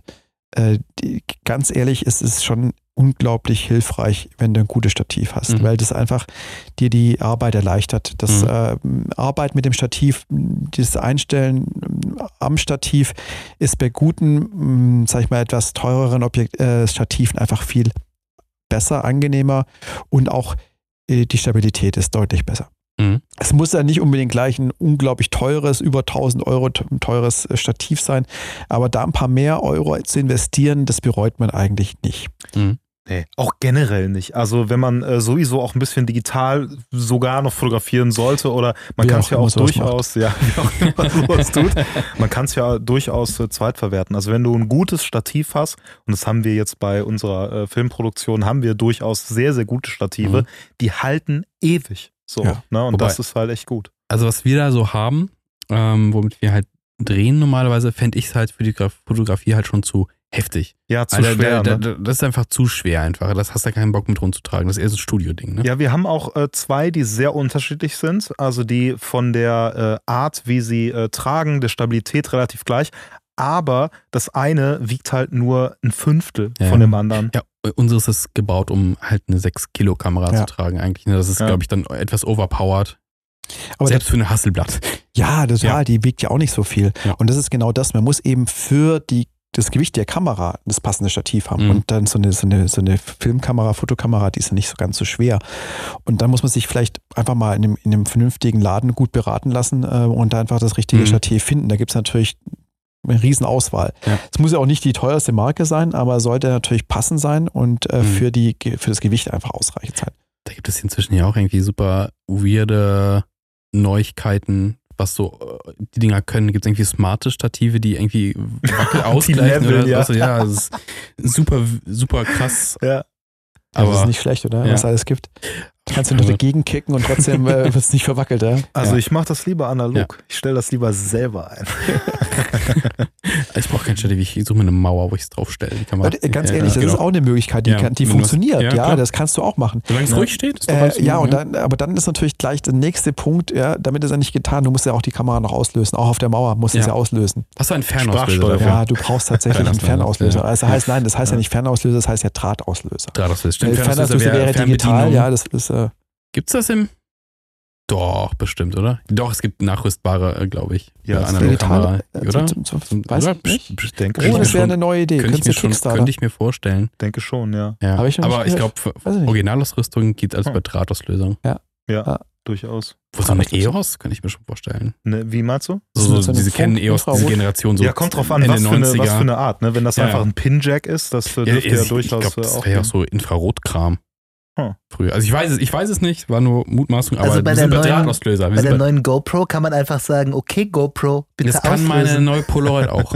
Ja, siehst du? Ja. Die kannst du ja auch nur mit der App steuern, oder? Die, Die, die, kannst du ganz, ja, ja, die kannst du, die kannst du ganz normal steuern halt, aber mit der App kannst du halt noch ein paar Sachen mehr einstellen, sowas. Und ich denke mir so, ah, das ist ein bisschen, also ich habe immer keinen Bock, das Handy auszupacken, ehrlich. Da kannst du theoretisch auch alles einstellen, was du sonst nicht einstellen kannst. Musst du Deine das freikaufen mit so einem so, einem- so wär's noch. In-App-Käufen? Mach, mach Ja, ja, erst mal, mach erst mal zehn Fotos, dann wird's freigeschaltet. Boah, das wäre Sonst kannst du deine Kamera nicht steuern. Nee, das wäre Ja. fies. Nee, dann bleib ich bei der jeden, S670. jeden Monat, den du nicht zahlst, wird ein Feature wieder weggenommen. Oh no, no, no. Aber wir sind bei Drahtauslöser. Ähm, Ja. Dann brauchst du auf jeden Fall, Ja. sonst hast du verloren. Gibt es denn äh, sonst noch Punkte, also was mir gerade so äh, durch den Kopf äh, ging, ist Wind zum Beispiel, ne? Mhm. weshalb man vielleicht auch ein gutes Stativ bräuchte. Auf Aber wo, worauf, worauf achtest du, wenn du jetzt sagst, okay, mein Motiv habe ich gefunden, den Winkel habe ich gefunden, ich weiß auch schon so, was das für eine Belichtung haben wird, Mhm. ich mache aber schon so zwei, drei Fotos und, und guck dann nochmal. Worauf achtest du noch?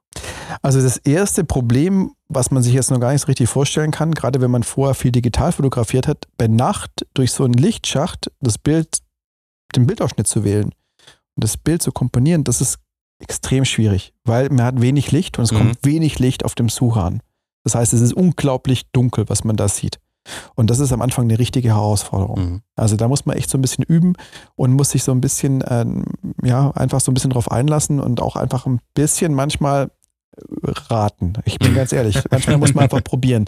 Ja. Äh, das ist wirklich so, gerade wenn dann wirklich irgendwo wenig Licht ist, du hast ein Gebäude, was hell beleuchtet ist, der Rest ist dunkel, Mhm. dann nimmst du ein Bild auf und dann siehst du, dass im Vordergrund noch irgendwas war, was du überhaupt nicht wahrgenommen hast. Ja. Ja. Und das ärgert einen nachher. Ja. Also es ist eine Herausforderung ist definitiv, die richtigen Bildausschnitt zu wählen mit den, mit den analogen Mhm. Kameras. Und mit einer digitalen Kamera, dann hast du meistens irgendwie eine Verstärkung der ISO und auf dem Sucher Mhm. sieht es total schön aus. Ja. Äh, das ist einfach was anderes. Stimmt, die haben Gerade mit sogar, diesen. Teilweise ja so einen Boost sogar für die Live-Vorschau, dass du da sagen kannst, Mhm. ey, mach mal den Bildschirm jetzt hier heller Mhm. für, die, für die Einstellung gerade. Das Aber dann auch- geht's wieder aus, wenn du halt blickst, weil sonst hast du ja das Licht wieder auf deinem Foto mit drauf an deinem Display. Aber Moment, bei einer, Äh, äh, digital. digi bei einer Ja, ja. digitalen, ne? Ja, ja. Ja. Ja, das wäre auch irre, ein irres Feature für eine analoge, ne? wo man irgendwie durchschauen äh, könnte, einfach äh, um dann mehr zu sehen. Ne? Lichtverstärker. Ja, so eine Ist so. Nachtsichtkamera mit dran. Ja, Ja. wäre total Ja. geil. Aber ich glaube, äh, der Vorteil ist, dass du halt Mittelformat machst, wo man halt tendenziell aber noch mehr sieht als Ja. beim kleinen Bild. Ähm, weil Ganz wenn ich mich so ein, zwei Mal nachts fotografiert, so durch den Sucher der i1 zu gucken, ist, oh, was? Krampfig. Ja. Ja. Siehst du gar nichts mehr, ja. Das bringt die Größe schon ein bisschen was. Ja. Und da kannst du auch dir teure Mattscheiben kaufen. Also für die Hasselblatt gibt es diese Acute-Mattscheibe. Das ist, äh, da kann man aber nochmal richtig Geld lassen. Mhm. Die ist dann nochmal besser. Die hat dann nochmal irgendwie doppelte Lichtstärke und dann Krass. ist dann nochmal heller. Krass. Mhm. Hab ja, Mattscheiben, nicht. ja. Ja. Ja, Mattscheiben, wir hatten vor zwei Folgen drüber das Ja, ja, Mattscheiben-Fiasko. Das Mattscheiben-Fiasko. Oh mein Gott. Ja. Ähm, was mir sonst noch in den Kopf kommt, ist, ähm, wenn ich jetzt äh, überlege, ich habe da irgendein ähm, Café oder irgendwas, irgendeine Ar- Architektur, ein Gebäude stehen, was äh, relativ beleuchtet ist, aber jetzt nicht so viel Licht nach außen hin in der Ferne ähm, äh, äh, quasi äh, rausgibt. Wie macht man das? Also modif ähm, ähm, machst du auch manchmal zwei Fotos mit zwei Belichtungen und fügst die so zusammen, dass es nicht, dass es nach außen hin auch noch schön beleuchtet ist? Das habe ich eigentlich noch nicht gemacht. Das könntest du natürlich mal probieren. So ein bisschen HDR im analogen Genau, Bereich, ja. so in die Richtung. Äh, nee, wär, wäre eine Möglichkeit. Will ich gar nicht ausschließen. Kann man machen. Ähm, interessant wäre dann sowas mit, mit, mit am besten mit irgendwie mit Dia-Filmen und dann Mhm. das dann übereinander zu legen auf dem Projektor oder Oh, sowas. ja, stimmt. Ja. Oder übereinander zu scannen. Also das, das ist natürlich eine stacken, geile Idee. Das ist richtig Cool. toll. Ja. Ähm, grundsätzlich, warum nicht? Könnte man natürlich machen. Hm. Ähm, Habe ich noch nicht probiert und äh, ja, die, die, du kannst natürlich, ähm, wenn du so ein, so ein, so ein Nachtfoto scannst oder äh, nachher auch nochmal vielleicht digital ein bisschen bearbeitest, da kannst du natürlich auch nochmal viel korrigieren und rausholen. Hm. Äh, die Grundbelichtung muss natürlich stimmen. Und dadurch, dass du ja äh, die Tonwerte alle mehr oder weniger im Film normalerweise mit einfängst, äh, fehlen dir auch nicht irgendwelche Details. Mhm. Hm. Die große Kunst ist nachher die äh, Verteilung der Tonwerte so hinzukriegen. Mhm. Und äh, da muss man dann so ein bisschen einfach überlegen, was ist mir jetzt wichtiger? Ist mir wichtig, dass eventuell die Highlights alle da sind oder dass ich tatsächlich noch Zeichnungen in den Schatten habe? Äh, denn wir haben nachher immer das Problem, äh, da kommen wir auch sicher nochmal drauf, wenn wir über Scannen sprechen, dass du ja nachher im Endeffekt ähm, in der modernen analogen Fotografie irgendwie alles in dem JPEG ausgibst und ein JPEG 8-Bit und da Mhm. passen einfach nur eine bestimmte Anzahl von Tonwerten rein. Das Ja. gleiche ist aber auch, wenn du es druckst, auch das Papier hält nur eine bestimmte Anzahl von verschiedenen Helligkeitsstufen. Und deswegen muss ich mir immer überlegen, wo lege ich den Fokus drauf äh, und was möchte ich nachher noch mit Zeichnung haben. Äh, Natürlich kann man, und das ist auch kein Geheimnis, jetzt zum Beispiel, wie das Ansel Adams gemacht hat, mit dem Zonensystem da Ja. arbeiten und sagen, hier, ich entwickle den Film nachher nochmal anders. Also wenn ich jetzt weiß, dass der Kontrastumfang so und so hoch ist, dann ähm, pushe ich oder pulle ich den Film nachher nochmal ein bisschen. Dadurch kann ich die Tonwerte komprimieren Hm. und habe dann schon diesen HDR-Look, den du gerade gesprochen hast, habe ich damit sozusagen schon durch die Belichtung und durch die Entwicklung mit eingefangen. Mhm. Das ist Mhm. natürlich eine ganz große, hohe Kunst. Funktioniert aber eher im Schwarz-Weiß-Bereich. Mhm. Der Ansel Adams hat ja auch, kenne ich überhaupt ein äh, Farbbild von Das ihm? war damals, Bestimmt schon. nee, das ist gar überhaupt, nicht, ne? überhaupt nicht drin. Also aber er Polaroid, er war ja auch ein Polaroid äh, quasi.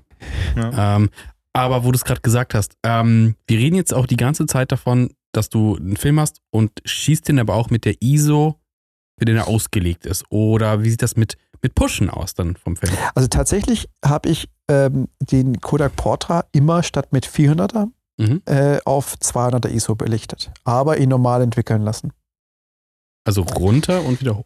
Nee, gar nicht. Also du, hast ihn, also du lässt ihn ganz normal entwickeln, Ja. wie ein ganz normaler Film, wie wenn du ihn mit der ISO 400 belichtet hast, dann hast du ihn eigentlich grundsätzlich einfach ein, eine Stufe, einen Stop überbelichtet. Mhm. Hm. Das hat den Vorteil, dass du dir immer eine Zeichnung in den Schatten mit reinholst. Also wenn du vernünftig belichtest. Und äh, die Filme sind teilweise in äh, ihrer äh, Toleranz so gut, dass sie dieses Überbelichten einfach mit abhaben. Das, das Mhm. merkst du nachher gar nicht. Ah, okay. Der Look wird grundsätzlich, wenn du Farbfilm, ähm, wenn du Farbfilm überbelichtest, wird eher weicher, softer ein bisschen. Es gibt auch viele Fotografen, die das ganz Das absichtlich machen. Pastellige kommt Genau, ja, ne? das Das war ja Pastellige. sehr, sehr beliebt, dieses sehr Genau, Pastellige hinzufügen, ja, also ja, es bei gibt Himmel, ja- Meer und sowas, ja. Richtig, also da gibt es wirklich Leute, also es gab da, ähm, als ich angefangen habe, da habe ich so einen, so einen amerikanischen Hochzeitsfotografen, der José Villa, der hat da äh, tolle Sachen gemacht und äh, der hat auch ein, äh, der, der, und auch andere, da gibt es tolle Bücher dazu, die da drüber schreiben, dass sie einfach sagen, Film braucht einfach unglaublich viel Licht. Je mehr Licht Ja. du drauf machen kannst, Hm. äh, dann umso besser ist es. Also eine Fotografin sagt, ich fotografiere immer mit meiner Contax ähm, 645 irgendwie immer mit offenster Blende, 2,0 kann die glaube ich sogar und lass so viel Licht rein, wie nur geht. Mhm. Und äh, das ist natürlich brutal, aber Film kann das ein bisschen ab. Hm. Ja. Irgendwo ist auch die Grenze erreicht, aber äh, wenn du das kannst du nachher, dann musst du auch nochmal korrigieren dann später, wenn du druckst oder scannst. Aber äh, im Endeffekt kann das das eben. Und Mhm. das macht dann den Look nochmal anders. Also da kannst du schon was machen. Du kannst also tatsächlich über die Wahl der, sag ich mal, äh, über den Exposure Index, also wenn ich sage, ich belichte mit 200 statt 400 ISO, kann ich Unser tatsächlich Index den, ist das. Genau, den Exposure Cologne Index, den ECI. Wenn du den einstellst, dann kannst du natürlich ein bisschen den Look mit äh, prägen. Ja? Mhm. Also wie wenn ich, wenn ich jetzt absichtlich unterbelichte, das ist relativ doof, das bringt ehrlich gesagt bei Filmen nicht viel, außer dass es schlecht wird. Außer bei Positivfilm? Oder Das ist, es äh? Positivfilm, da würde ich das gar nicht machen. Also Positivfilm ist ganz schlecht, Mhm. äh, was das anbelangt. Positivfilm hat, ist, der musst du wesentlich präziser Mhm. äh, in, belichten. ah, weil du- präzise, okay, gar nicht in eine eigentlich, Richtung. genau, es gibt da auch sicher ein paar Leute, die davon sprechen, dass Mhm. sie Value 50 irgendwie Hm. mit äh, nochmal überbelichtet und unterbelichtet haben und Mhm. dann nochmal einen speziellen Look rausgeholt haben. Aber da ist einfach die Dynamik, der Dynamikumfang von, von Positivfilm ist einfach viel begrenzter. Da Mhm. kommt diese Expansion, von der ich vorhin gesprochen habe, die ist da ja schon im Film mit drin. Das Ja. heißt, genau dieses Problem mit dem Tonwertverteilung wird da im Film schon für dich gelöst. Und wenn du das dann verschiebst, dann Mhm. mache ich das ja direkt Mhm. mit. Also ich, da würde ich dann tatsächlich gnadenlos überbelichten oder die Schatten würden zulaufen. Ich würde nur noch schwarz haben. Ja. Und die, die haben nicht den Vorteil, dass du dann eben später in der Nachbearbeitung ähm, da noch so viel Einfluss drauf nehmen kannst. Hm. Mhm. Ja, absolut. Ja. Ähm, jetzt ist äh, das Ding ähm, Portra 400, sagtest du, ist so dein Go-To. Ja, war es lange Zeit. Und jetzt nicht mehr? Äh, jetzt hat äh, Kodak tatsächlich den Kodak Gold 200 rausgebracht und mit dem habe ich Im echt viel Mittelformat, Spaß. Das muss man mal sagen, ne? Im Mittelformat. Genau. Das das. Ja. Den gibt es Ja. natürlich schon ewig, ein toller, Ja. toller Film und ein, mit, wie nennt man das, so Consumerfilm? Ja, Ja. das ist ein Konsumfilm, ja. Ja. Und, und er ist, der ist top. Und Richtig gut. Und Ja. günstiger. Ja. Was ich krass finde, weil eigentlich, also so als ich äh, angefangen habe, auch mal ähm, gegen Abend äh, Fotos zu machen, dachte ich, ja, ich brauche ja jetzt äh, im besten Fall einen Die- Kodak Portra 6000. Die, so. die höchste ISO, die gibt, bitte hernehmen. ja. Ja. Aber das ist gar nicht so. ja gut, ne? ich meine, das liegt natürlich dann einfach daran, wenn du jetzt schon mit einem Stativ unterwegs bist und statt einem Portra 400, den du auf, auf ISO 200 belichtest, Mhm. ein Kodak, Port, äh, Kodak Gold mit sowieso schon nativer ISO 200 nimmst, ist da schon gar kein Unterschied mehr zu sehen. Aber selbst wenn ich dann mich dazu entscheiden würde, den Kodak Gold ein bisschen überzubelichten, würde das nachher bedeuten, dass ich auf dem Stativ statt 30 Sekunden vielleicht 40 Sekunden die Belichtung machen Mhm. muss und das macht natürlich nicht so einen riesen Unterschied. Ich Hm. muss mir das einfach nur korrigieren und sagen, jetzt habe ich einen, einen weniger lichtempfindlichen Film und dann muss ich die Belichtungszeit anpassen. Also eigentlich gar nicht so das Hexenwerk, ne? Nee. Man denkt sich immer so, boah, ja, rausgehen schwierig. Man muss natürlich auch ne? einfach sagen, durch diese längere Belichtungszeiten entstehen natürlich auch so ein paar Effekte, die ganz spannend sind. Also erstens hast du natürlich klar, die Bewegungen werden unscharf, Mhm. also alles, was sich bewegt, verschwindet, beziehungsweise wird weich gezeichnet, äh, Bewegungsunschärfe, aber auch, es gibt auch Farbverschiebungen. Denn man muss sich das ja so vorstellen, so ein Film hat mehrere Schichten, also ganz, ganz viele sogar, aber es sind drei Farbschichten. äh, Cyan, äh, Magenta und ähm, ähm, Gelb, äh, CMY. Und äh, diese Schichten reagieren auf Belichtung und gerade auf lange Belichtungszeiten nicht alle gleich. Ja, stimmt, klar. Das Ja, ist so in diesen Farbshifting, ne? Genau, da gibt es ein Ja. Farbshifting. Das kann man später korrigieren beim Drucken oder beim, beim, beim Scannen. Aber es kann natürlich auch mal ganz interessant sein. Mhm. Und äh, das ist natürlich ganz spannend. Kann man für sich ausnutzen. Aber es ist äh, nicht nur, äh, ist nicht nur Farbe, sondern es ist auch so, so, es kann manchmal so ein bisschen blumiger sein, ne? Oder irgendwas, was äh, Also dieses Blumige, ja, tatsächlich, aber es gibt ja auch noch, also du meinst aber nicht dieses Halation von der, von der, von dem, was, Oder was du- durch, nee, durch das, Meinst du diesen Soft-Look?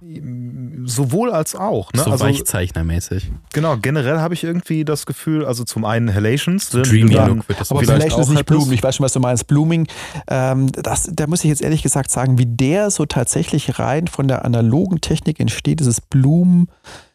Das ist äh, vielleicht tatsächlich, äh, aber das ist jetzt wirklich Halbwissen und ähm, nur Interpretation, dadurch, dass du eventuell dann in einem Farbkanal oder in einer Farbschicht einfach eine größere ähm, Dichte erzeugst, dass da also da eine größere indirekte Helligkeit entsteht, wenn du es nachher umkehrst Mhm. ähm, dann könnte das durchaus der Grund für sein. Aber wie gesagt, das ist echt gefährliches Halbwissen. Das ist bei uns bekannt. Ja, ich ja. sind so weit. Gute Gesellschaft dabei. Nutzt, Ja. du, nutzt du denn äh, immer nur frischen Film oder bist du auch so, es gibt ja super viele Leute, die sagen, ja, ich nehme jetzt hier diesen, der ist irgendwie 1995 ist der Film abgelaufen, ne? Da haben wir ja dann auch viele Farbexperimente, dass das irgendwie, auf einmal ist das Bild komplett äh, Mhm. lila stichig geworden, weil der Film irgendwie 20 Jahre drüber ist. Ist das gar nicht so dein Ding? Oder würdest du sagen, okay, mal Nachtfotografie einfach mal so richtig krasses Experiment, ist der Film von 1970, Das könntest du mal probieren, ja klar. Mhm. Finde ich schon auch spannend. Experimentieren ist eine tolle Geschichte. Mhm. Da kannst du schon viel äh, neue Sachen auch entdecken und vielleicht wäre es auch mal eine schöne Sache. Ich habe es mit alten und, und abgelaufenen Filmen, also so wirklich abgelaufenen Filmen, so über Jahrzehnte abgelaufenen Filmen, noch nicht so wirklich probiert. Ähm, das ist auch sicherlich einfach wirklich ein Experiment, weil da kannst du überhaupt nicht mehr vorhersagen, was da passiert. Ja. Ähm, klar, also ich bin jetzt jemand, der die Filme hier schön in dem, im Kühlschrank aufbewahrt und dann ist es auch mal nicht so tragisch, wenn der mal ein paar Monate oder auch vielleicht mal ein Jahr oder zwei drüber ist. Ähm, da habe ich bisher noch keine Probleme gehabt. Mhm. Auf der anderen Seite muss man sich halt immer überlegen, wenn man jetzt so eine Serie macht, dann möchte ich ja schon so, so Ja, eine Kontinuität willst haben wissen, was du kriegst. so einen auch. Ja, konstanten ja, Look genau. irgendwie aufbauen. Und da ist es natürlich, wenn ich jetzt zwischendrin mal einfach so, ein, keine Ahnung, einen abgelaufenen äh, Portra VC irgendwas habe, der halt vor, 70, vor keine Ahnung, Ja. in den 70er Jahren, nee, das ist Mhm. vielleicht übertrieben, aber vor 20, 30 Jahren Mhm. irgendwie gerade sein Ablaufdatum hatte, dann weiß ich halt wirklich nicht, was bei rauskommt. Ja. Ja. Ich hatte mal äh, einen äh, Vista-Film, 2004 abgelaufen. Äh, Gleich, alles gleich Alles gleich. hier. Aber es sind Consumer-Filme. Also Ja. der wahrscheinlich, Ja, der, die ja, haben ja, ich- gerade auch hier Kodak Gold, das hat irgendwie einen Shelf-Life von, keine Ahnung, das ist erstmal noch drei, vier Jahre lang haltbar, ja. Das Ja, das ist irre. nicht. Das ist echt Mhm. irre. Und auch wenn der mal, also ich meine, äh, wer legt seinen Film in die Sonne, ne? aber der kann halt was Alle. ab. Ja, ja, ja. Das Ja, ist schon wobei- das Geile. Wir hatten im Vorgespräch über, über Adox Color Mission ja geredet Mhm. und ich hatte, ich glaube, ich habe den Podcast mal erwähnt, ich habe drauf geguckt und war erstaunt, wie kurz der offiziell Mhm. haltbar ist tatsächlich. Ich weiß nicht warum. Kauf schon abgelaufen. Ja, irgendwie nur dieses Jahr läuft er ab oder sowas. Ja, ja, oder das nächstes. Jahr. Das Ja. ist krass. Ja. Und weil andere Filme so, ja, 2025, ne, Kodak, hält ewig. Das ist äh, der, da muss man aber immer ein bisschen aufpassen. Also beim Ja. Filmkauf immer ein bisschen gucken, wo kaufe ich meinen Film und ich bin da bei, bei Polaroid drauf reingefallen, ja. Also Oh ja. der, die drucken aber auf, den, auf die Packung das, das Produktionsdatum drauf. Mhm. Und da darf man natürlich nicht drauf reinfallen und denken, oh Mann, der ist ja schon abgelaufen und der ist gerade Mhm. mal Ich gucke gerade, ich habe ja nämlich zufällig Polaroid-Film hier. Was steht hier drauf? Zufällig. Äh, ja, hier steht drauf, äh, 10 2021. Ja. Da steht aber, da steht daneben Production Date noch Production klein. Date. Und das ja. ist aber das ist du, die oh Gefahr. mein Gott, oh mein Gott, ja. Und dann denkst du, oh mein Gott, ist der Film seit zwei Jahren abgelaufen. Nein, ist er nicht. Der lagert aber tatsächlich schon länger in meinem Kühlschrank. Ähm, Hm. Muss ich mal shooten. Heute zum Beispiel. Aber ist es, äh, weißt du das zufällig, wenn äh, der Film einfach was älter ist, muss man dann auch noch mal ein bisschen Zeit drauf rechnen in der Regel? Das Also das hatte ist so ich, eine- glaube ich, gelesen. Mhm. Ja, es gab ja diese Legende von wegen Films abgelaufen für jedes Jahrzehnt eine, eine Stufe mehr, aber Ja. dann gab es auch Leute, die sagen, nein, das stimmt nicht. Also es ist wieder eine Ja. Philosophie, glaube ich. Ja, ich glaube, das trifft es genau, was Ja. du gerade sagst. Also grundsätzlich ja, dann länger belichten. Also der wird eher weniger empfindlich. Ja. Ja. Ja. Und was mit den Farben passiert, ja, das Ich ist glaub- dann ich, das, ist, Gambling. das, was du Mhm. gesagt hast, ich glaube, dass, dass die Schichten sich auch völlig anders verhalten Mhm. über die Zeit. Ja. Ja, auch wie du- unterschiedlich äh, äh, Sich schnell, abbauen und sowas äh, schlecht und- werden, ja. so, ne? Ja, und dann, dann gibt es halt auch, weiß ja. ich Ahnung, dann sind ja noch Zwischenschichten und dann gibt es noch irgendwelche Couplers und was ich was, Mhm. und die funktionieren dann nicht mehr so gut und dann Das ist also wirklich, also dieses, wie, wenn man wirklich verstehen will, wie so ein Film funktioniert, gerade so ein Farbfilm, das ist nicht so ganz ohne. Also das ist wirklich schwierig. Mhm.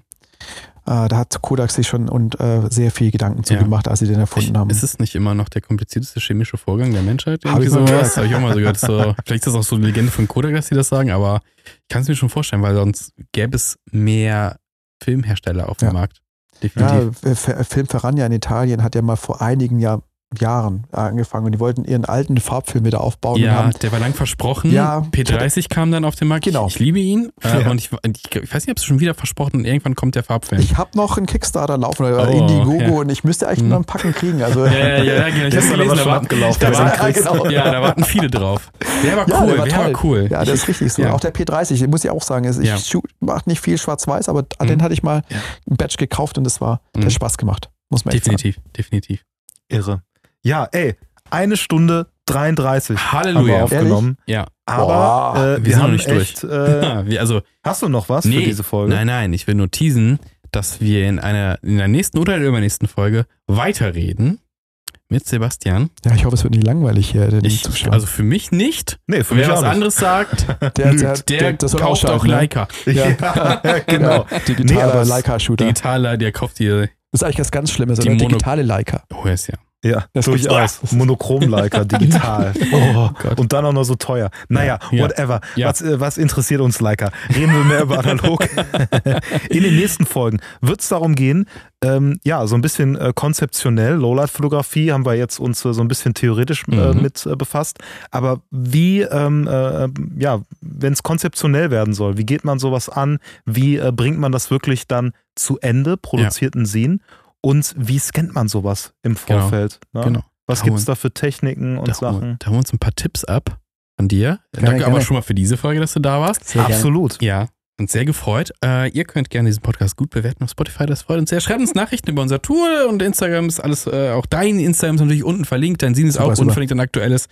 Ähm, deine Homepage können wir auch verlinken, alles was du willst, äh, hauen wir unten rein, wenn es legal ist. Yeah. Ja, und wenn ihr nicht bestellen wollt, dann könnt ihr beim lieben Sascha, dem Kameradealer, Ja. auch direkt zuschlagen und welches Scene holen? Welches hast du Ja, da das, gelassen? das Tomorrowland. Das Gibt's da. Tomorrowland. Genau, Das kriegt er da. genau. Ja. Das gibt's da und nächste Woche gibt's hier einen neuen Podcast. Bis dahin. Okay, ciao. Ciao, ciao. Ciao.